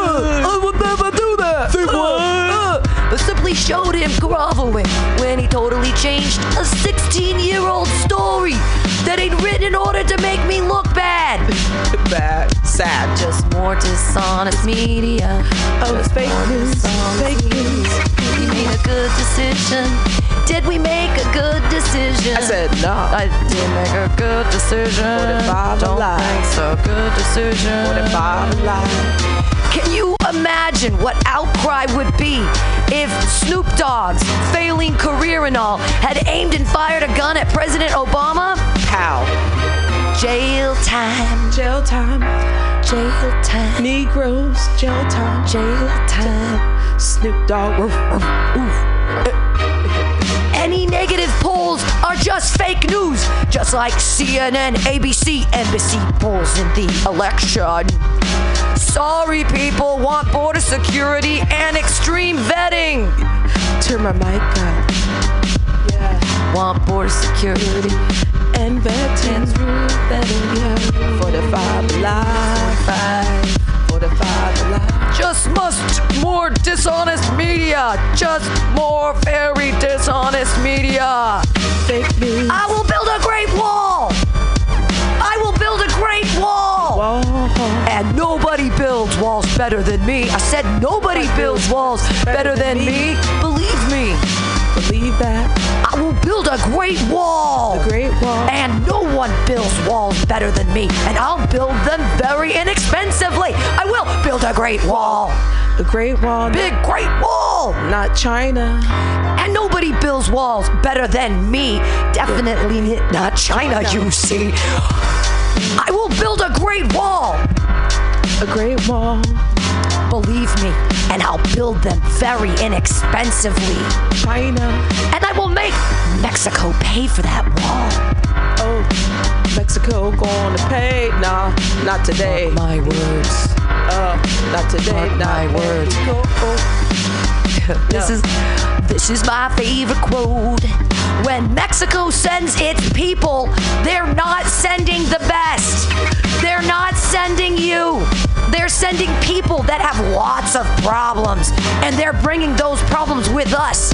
They're bringing drugs. They're bringing crime. They're rapists. Rape. What? Nah. When Mexico sends its people, they're not sending the best. They're rapists. And they're criminals like the Oval Office. And some, I assume, are good people. There we go. Oh, Yeah. Yeah, that's what it's about today. Female body inspectors. Actually, that is. I It's guess. real. I guess that it's it is real. actually the very FBI. real.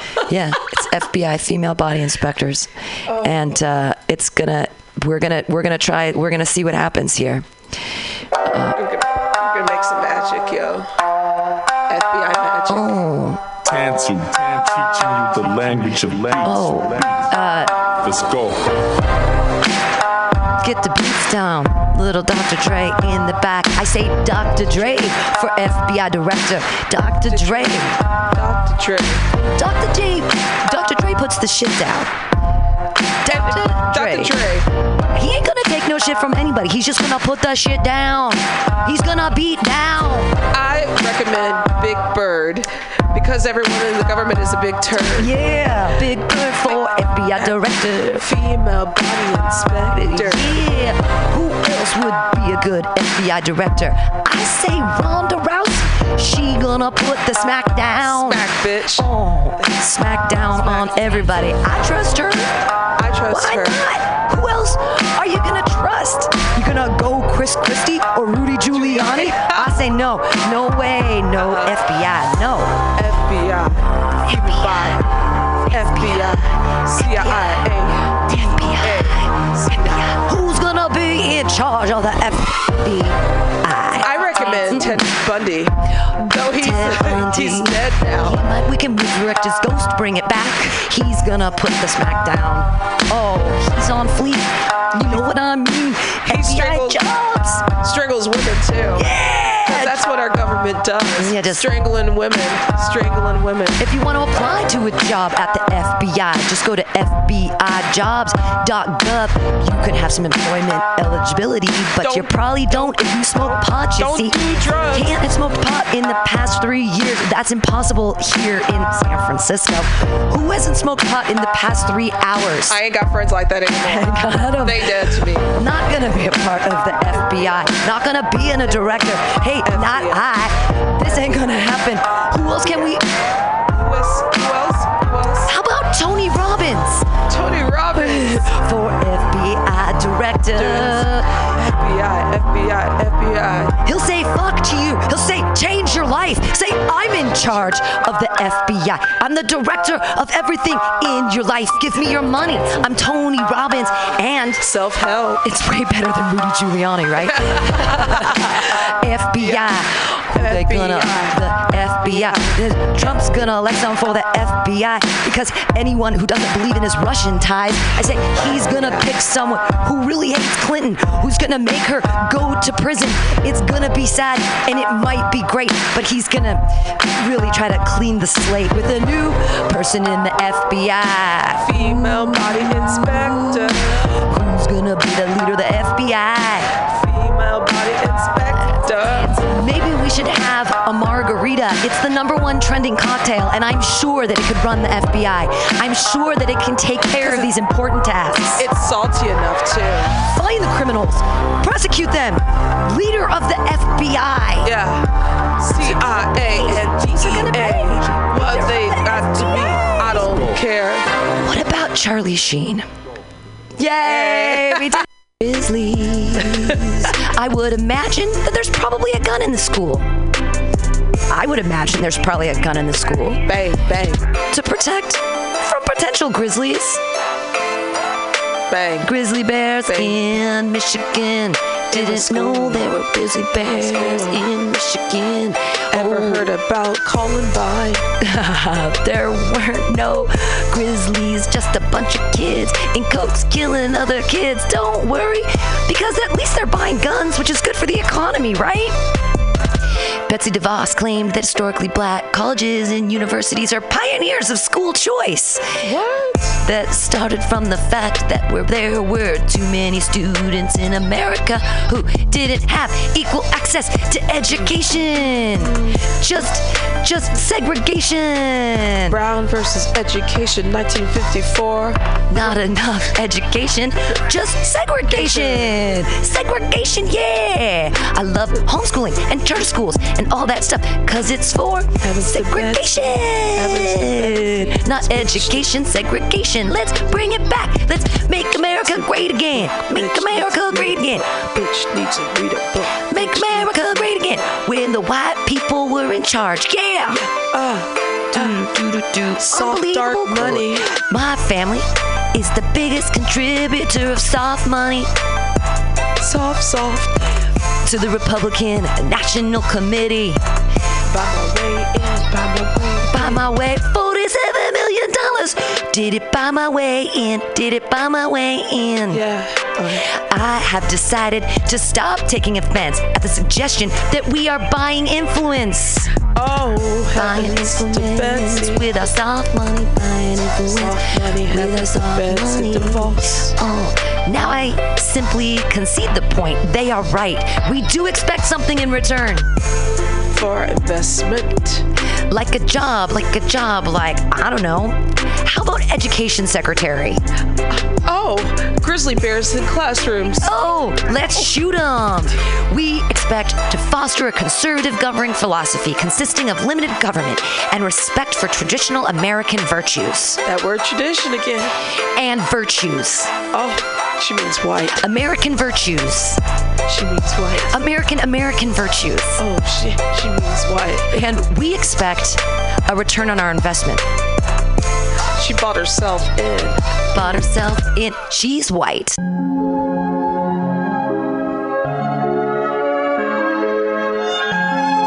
We can. Okay, there we go.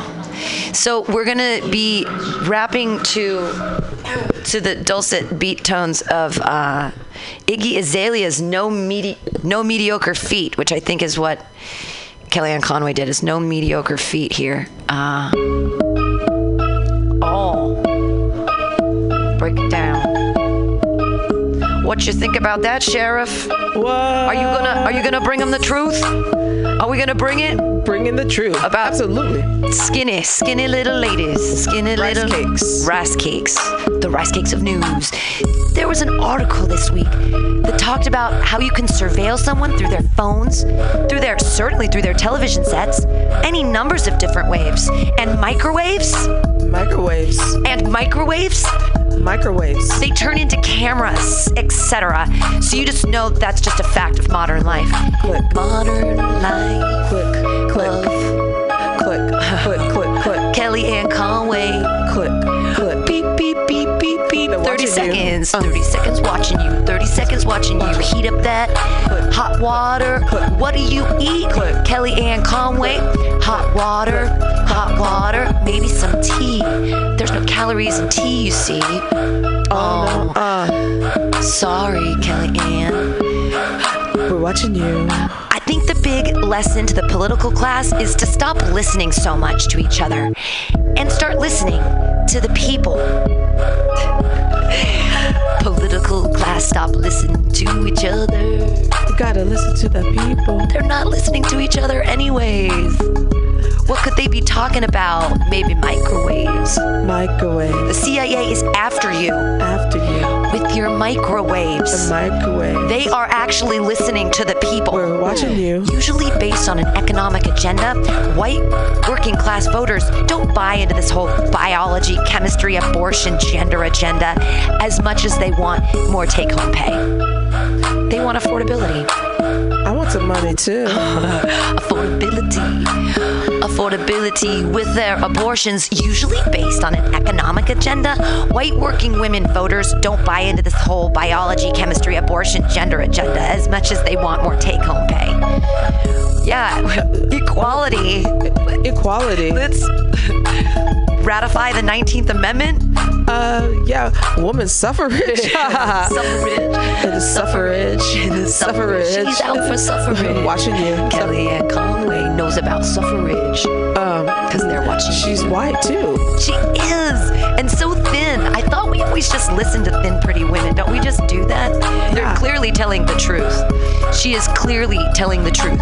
Many Americans are very concerned with the lack of vetting that's going on. Show me your papers. Show me your papers. Show me that you belong here. Show me your papers. Show me your papers. Isn't that why they signed that new vetting act? No, Oh no. If you don't show the papers, we might think you're a terrorist. Donald Trump has addressed many times that his main concern is making sure that we have a system in place that we completely lack now, which is those countries that tend to train and export and harbor terrorists where we do not have proper vetting are places where we're going to need to have better vetting. And he's made that very clear. Better vetting. Is it clear to you now? Yay! We did it again! We did it again! Yeah. We did it! We're gonna come We up with it. mixtape. We did it. Uh, Well, one one old man I don't like is uh, Pence. So let's see what happens here. Let's see what happens with our new rep. Here we go.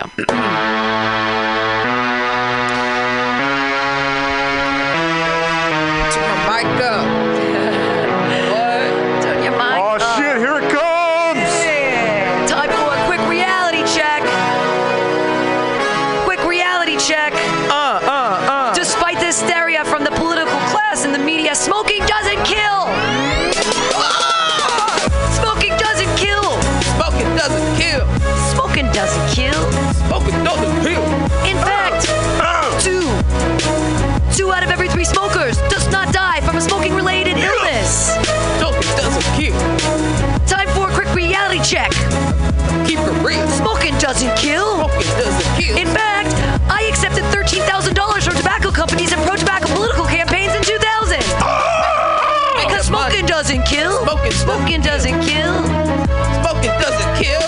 Smoking doesn't kill. Cancer. it's the answer. Yeah. Emphysema. Doesn't kill. HIV does. STD doesn't. Uh, hey, but frankly, condoms are a very, very poor protection against sexually transmitted diseases. AIDS, HIV only comes from the homos. HIV only comes from the homos. Convert them coming from the homos. Homosexuality is incompatible with military. Hashtag no Homosexual is incompatible with the military service. Homo. Because the presence of homosexuals in the rank weakens unit cohesion. Because homosexuals are weak. Is that what you're saying? Are you saying homosexuals are weak? I think that nigga I gay. think that's what he's saying. That's what he's saying. I think he's in the closet. In the closet. Keep it real, nigga. Keep the rape in the closet. What? What? Keep the rape in the closet. Now he got AIDS. Obviously, this wall is well. This is Mulan. Mulan is evidence that women should not serve in the military. Women should not serve in the military. Don't ask, don't tell. Keep the bitches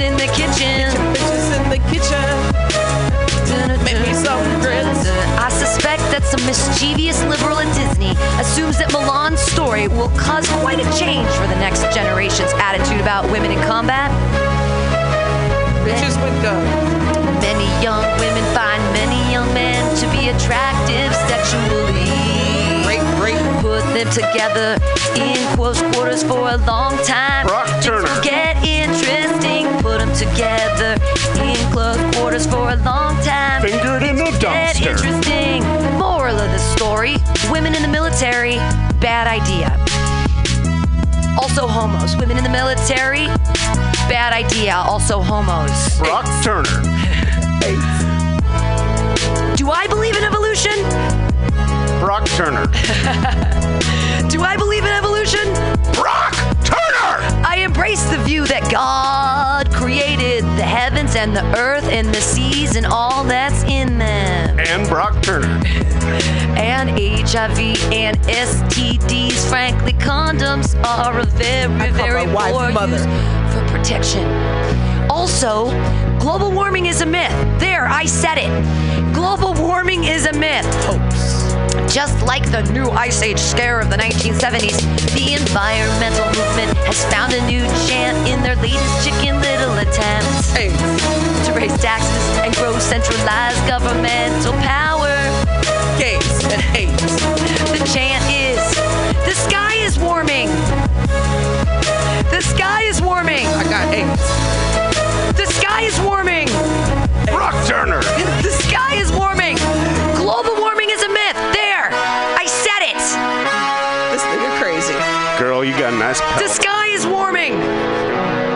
And I also don't believe in evolution. That's our vice president. Hmm.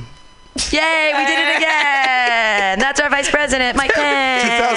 2017. 2017.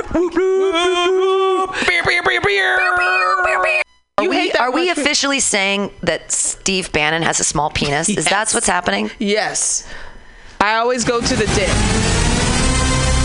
All all his master of spin, Mr. White House chief strategist in the Trump administration, 45's main liar, misogynist, racist homophobe, Steve Bannon man, Steve, Steve, Steve Bannon man. Who is he? Oh, he's Steve, Steve Bannon man. He's Steve Bannon man. Oh, the most hateful, the most hateful quotes. Hating ass nigga. Right, Bart is a hateful place. I couldn't share myself on that. Uh, Gay rights have made us dumber, and it's time to get back in the closet. hate, hate, hate, hate. Hey, Steve, Steve, Bannon. Steve, Hating Steve, ass Steve. Bannon. Like a guard dog. Oh, hoisted high and proud, the Confederate flag proclaims a glorious heritage. White is right. Oh, White is right. we're pretty racist against lots of things. Oh, Steve, Steve, Steve Bannon. Steve, Steve, Steve Steve Bannon. Trannies whine about hilarious Bruce Jenner billboard. He's still calling them trannies. Oh, the misogyny, the homophobe, the transphobia. I can't believe it. Birth control makes con- women unattractive and crazy. I said birth control makes women unattractive and crazy. What? It makes you fat. It makes your voice unsexy. It makes you a slut because it's Steve, Steve, Steve Bannon. Steve, Steve, Steve Bannon. Big, big misogynist. Big, big hater. Uh, uh, uh. What else? White is right. Uh,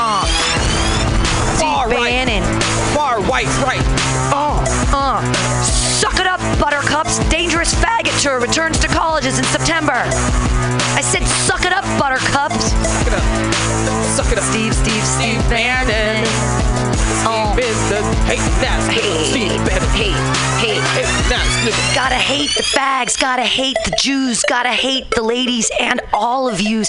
Suck it up, Buttercups. Dangerous Faggot Tour returns to colleges in September because he's Steve, Steve, Steve Bannon. Steve, Steve, Steve, Steve. Hate that's. Misogyny, Homosexuality. racism. he's, he's all of it. He's all of it. Yeah, it's, it's great. Yeah. Don't you just kill yourself? Mm. I got a gun right here and off yourself now. The solution to online harassment is simple. Women should just log off. They're screwing up the internet for men by invading every single space we My have mail- online and ruining it with attention-seeking, needy, demanding, and touchy-feeling form of feminism. Because women belong in the kitchen. Because,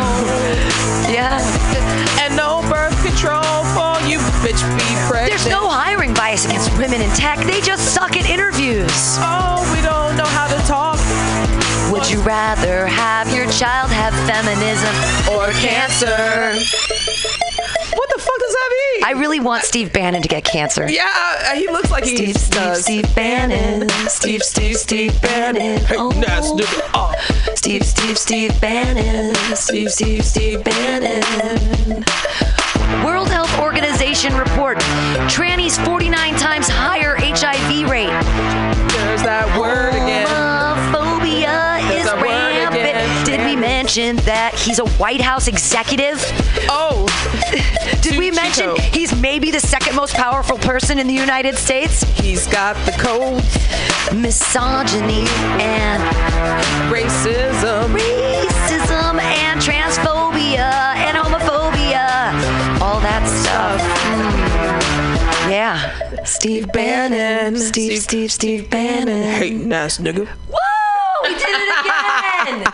we do it every week. How do we do it? How does it keep happening? It's so amazing. It's so amazing. We're just it's it's incredible. Our that every mixtape. week, it's coming. It's, coming. It's gonna be. Re- this week's rap is about Ben Carson. Uncle Tom. Uncle Tom. Uh, we've got some, we've got some cushion money rap instrumental beat on the background. It's going to be a lot of fun. We're going to see what happens. Ben Carson, Uncle Tom, today uh, with Hot Dirty P and the Sheriff. We're here for you. Oh, is it not? I put it in the wrong it. There it goes. Now it's going. I put it in the wrong one. Just like. There we go. Oh. Progressives think he's an Uncle Tom. Mm, Uncle Tom. I'm I'm not sure I agree that there isn't a fair amount of racism here. Not too much racism. What? I said there's not not too much racism. Ain't no racism, boss. There there is, but not where you'd expect it to be. Nope. It's mostly with the progressive movement who will look at someone like me NASA. and because of the color of my pigment, they decide there's a certain way that I'm supposed to think. And if I don't think that way, I'm an Uncle Tom. Uncle Tom. Uncle Tom. Uncle Tom. Uncle Tom. Uncle Tom's boss. Uncle Tom. I'm an Uncle Tom.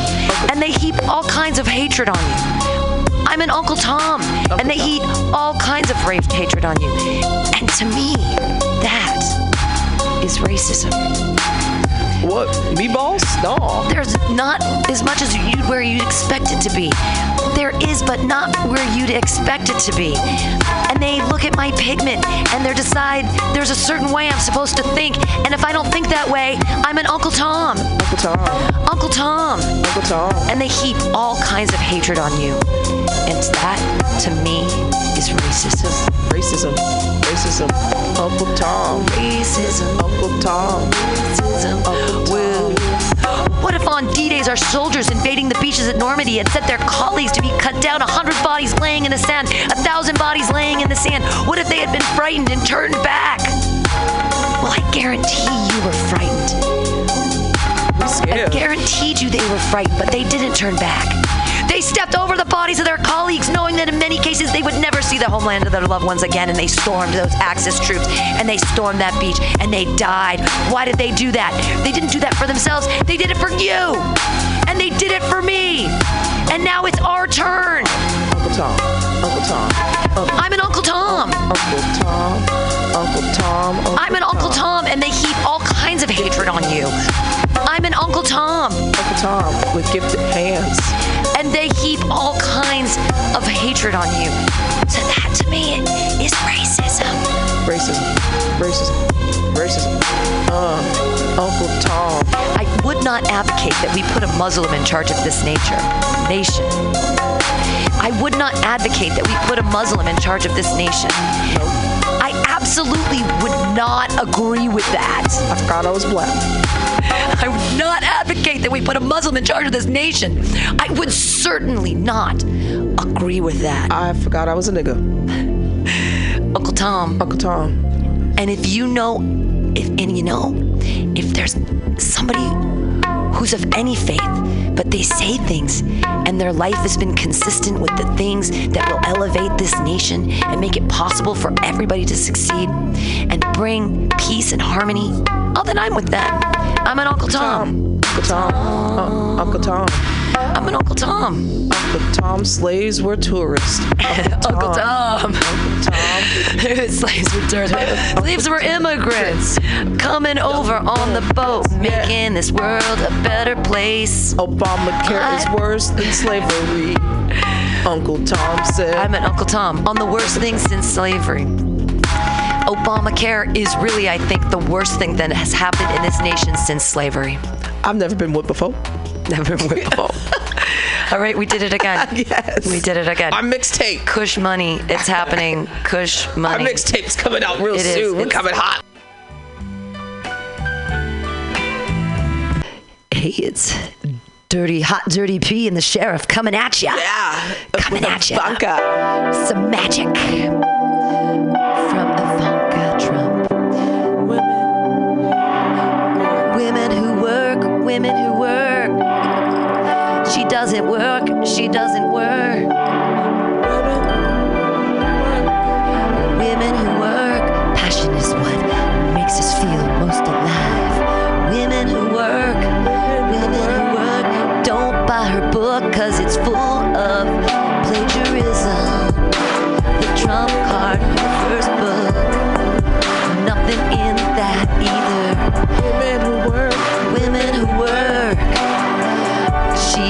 Some work advice, no matter what your age, your background, your education, or your success. We all are granted 168 hours a week. Hours a week. That's math. Math. That's. That a 24 hour day times 7, which equals 168 hours a week? When do you sleep? I got a nanny. When do you sleep? She's got a nanny and a child. Oh, how do you build a world class team? First, you have to find the right people. Thank you, Captain Obvious, Obvious, Captain Obvious, Ivanka online device. Don't gossip, women don't gossip, gossip about women who work. Trump card. Get the Trump card, don't buy her first Burke either because she already has too much money. Shit. Too much money, don't buy the book to burn it. Go to the library and burn it from there. Burn it all down. We often don't realize that while we're waiting for our lives to begin, they have already. And they're made up of all the decisions we make, big and small, conscious or not. Thank you, Captain Obvious. Women who work. Have a nanny at home. Women who work. Most women do. I am that nanny, and I wish I could make enough as her nanny. She probably pays $38 an hour to a service. That's a lot of money. Maybe, maybe she doesn't pay a service, and it's just another Slovenian girl hanging out in her house. Women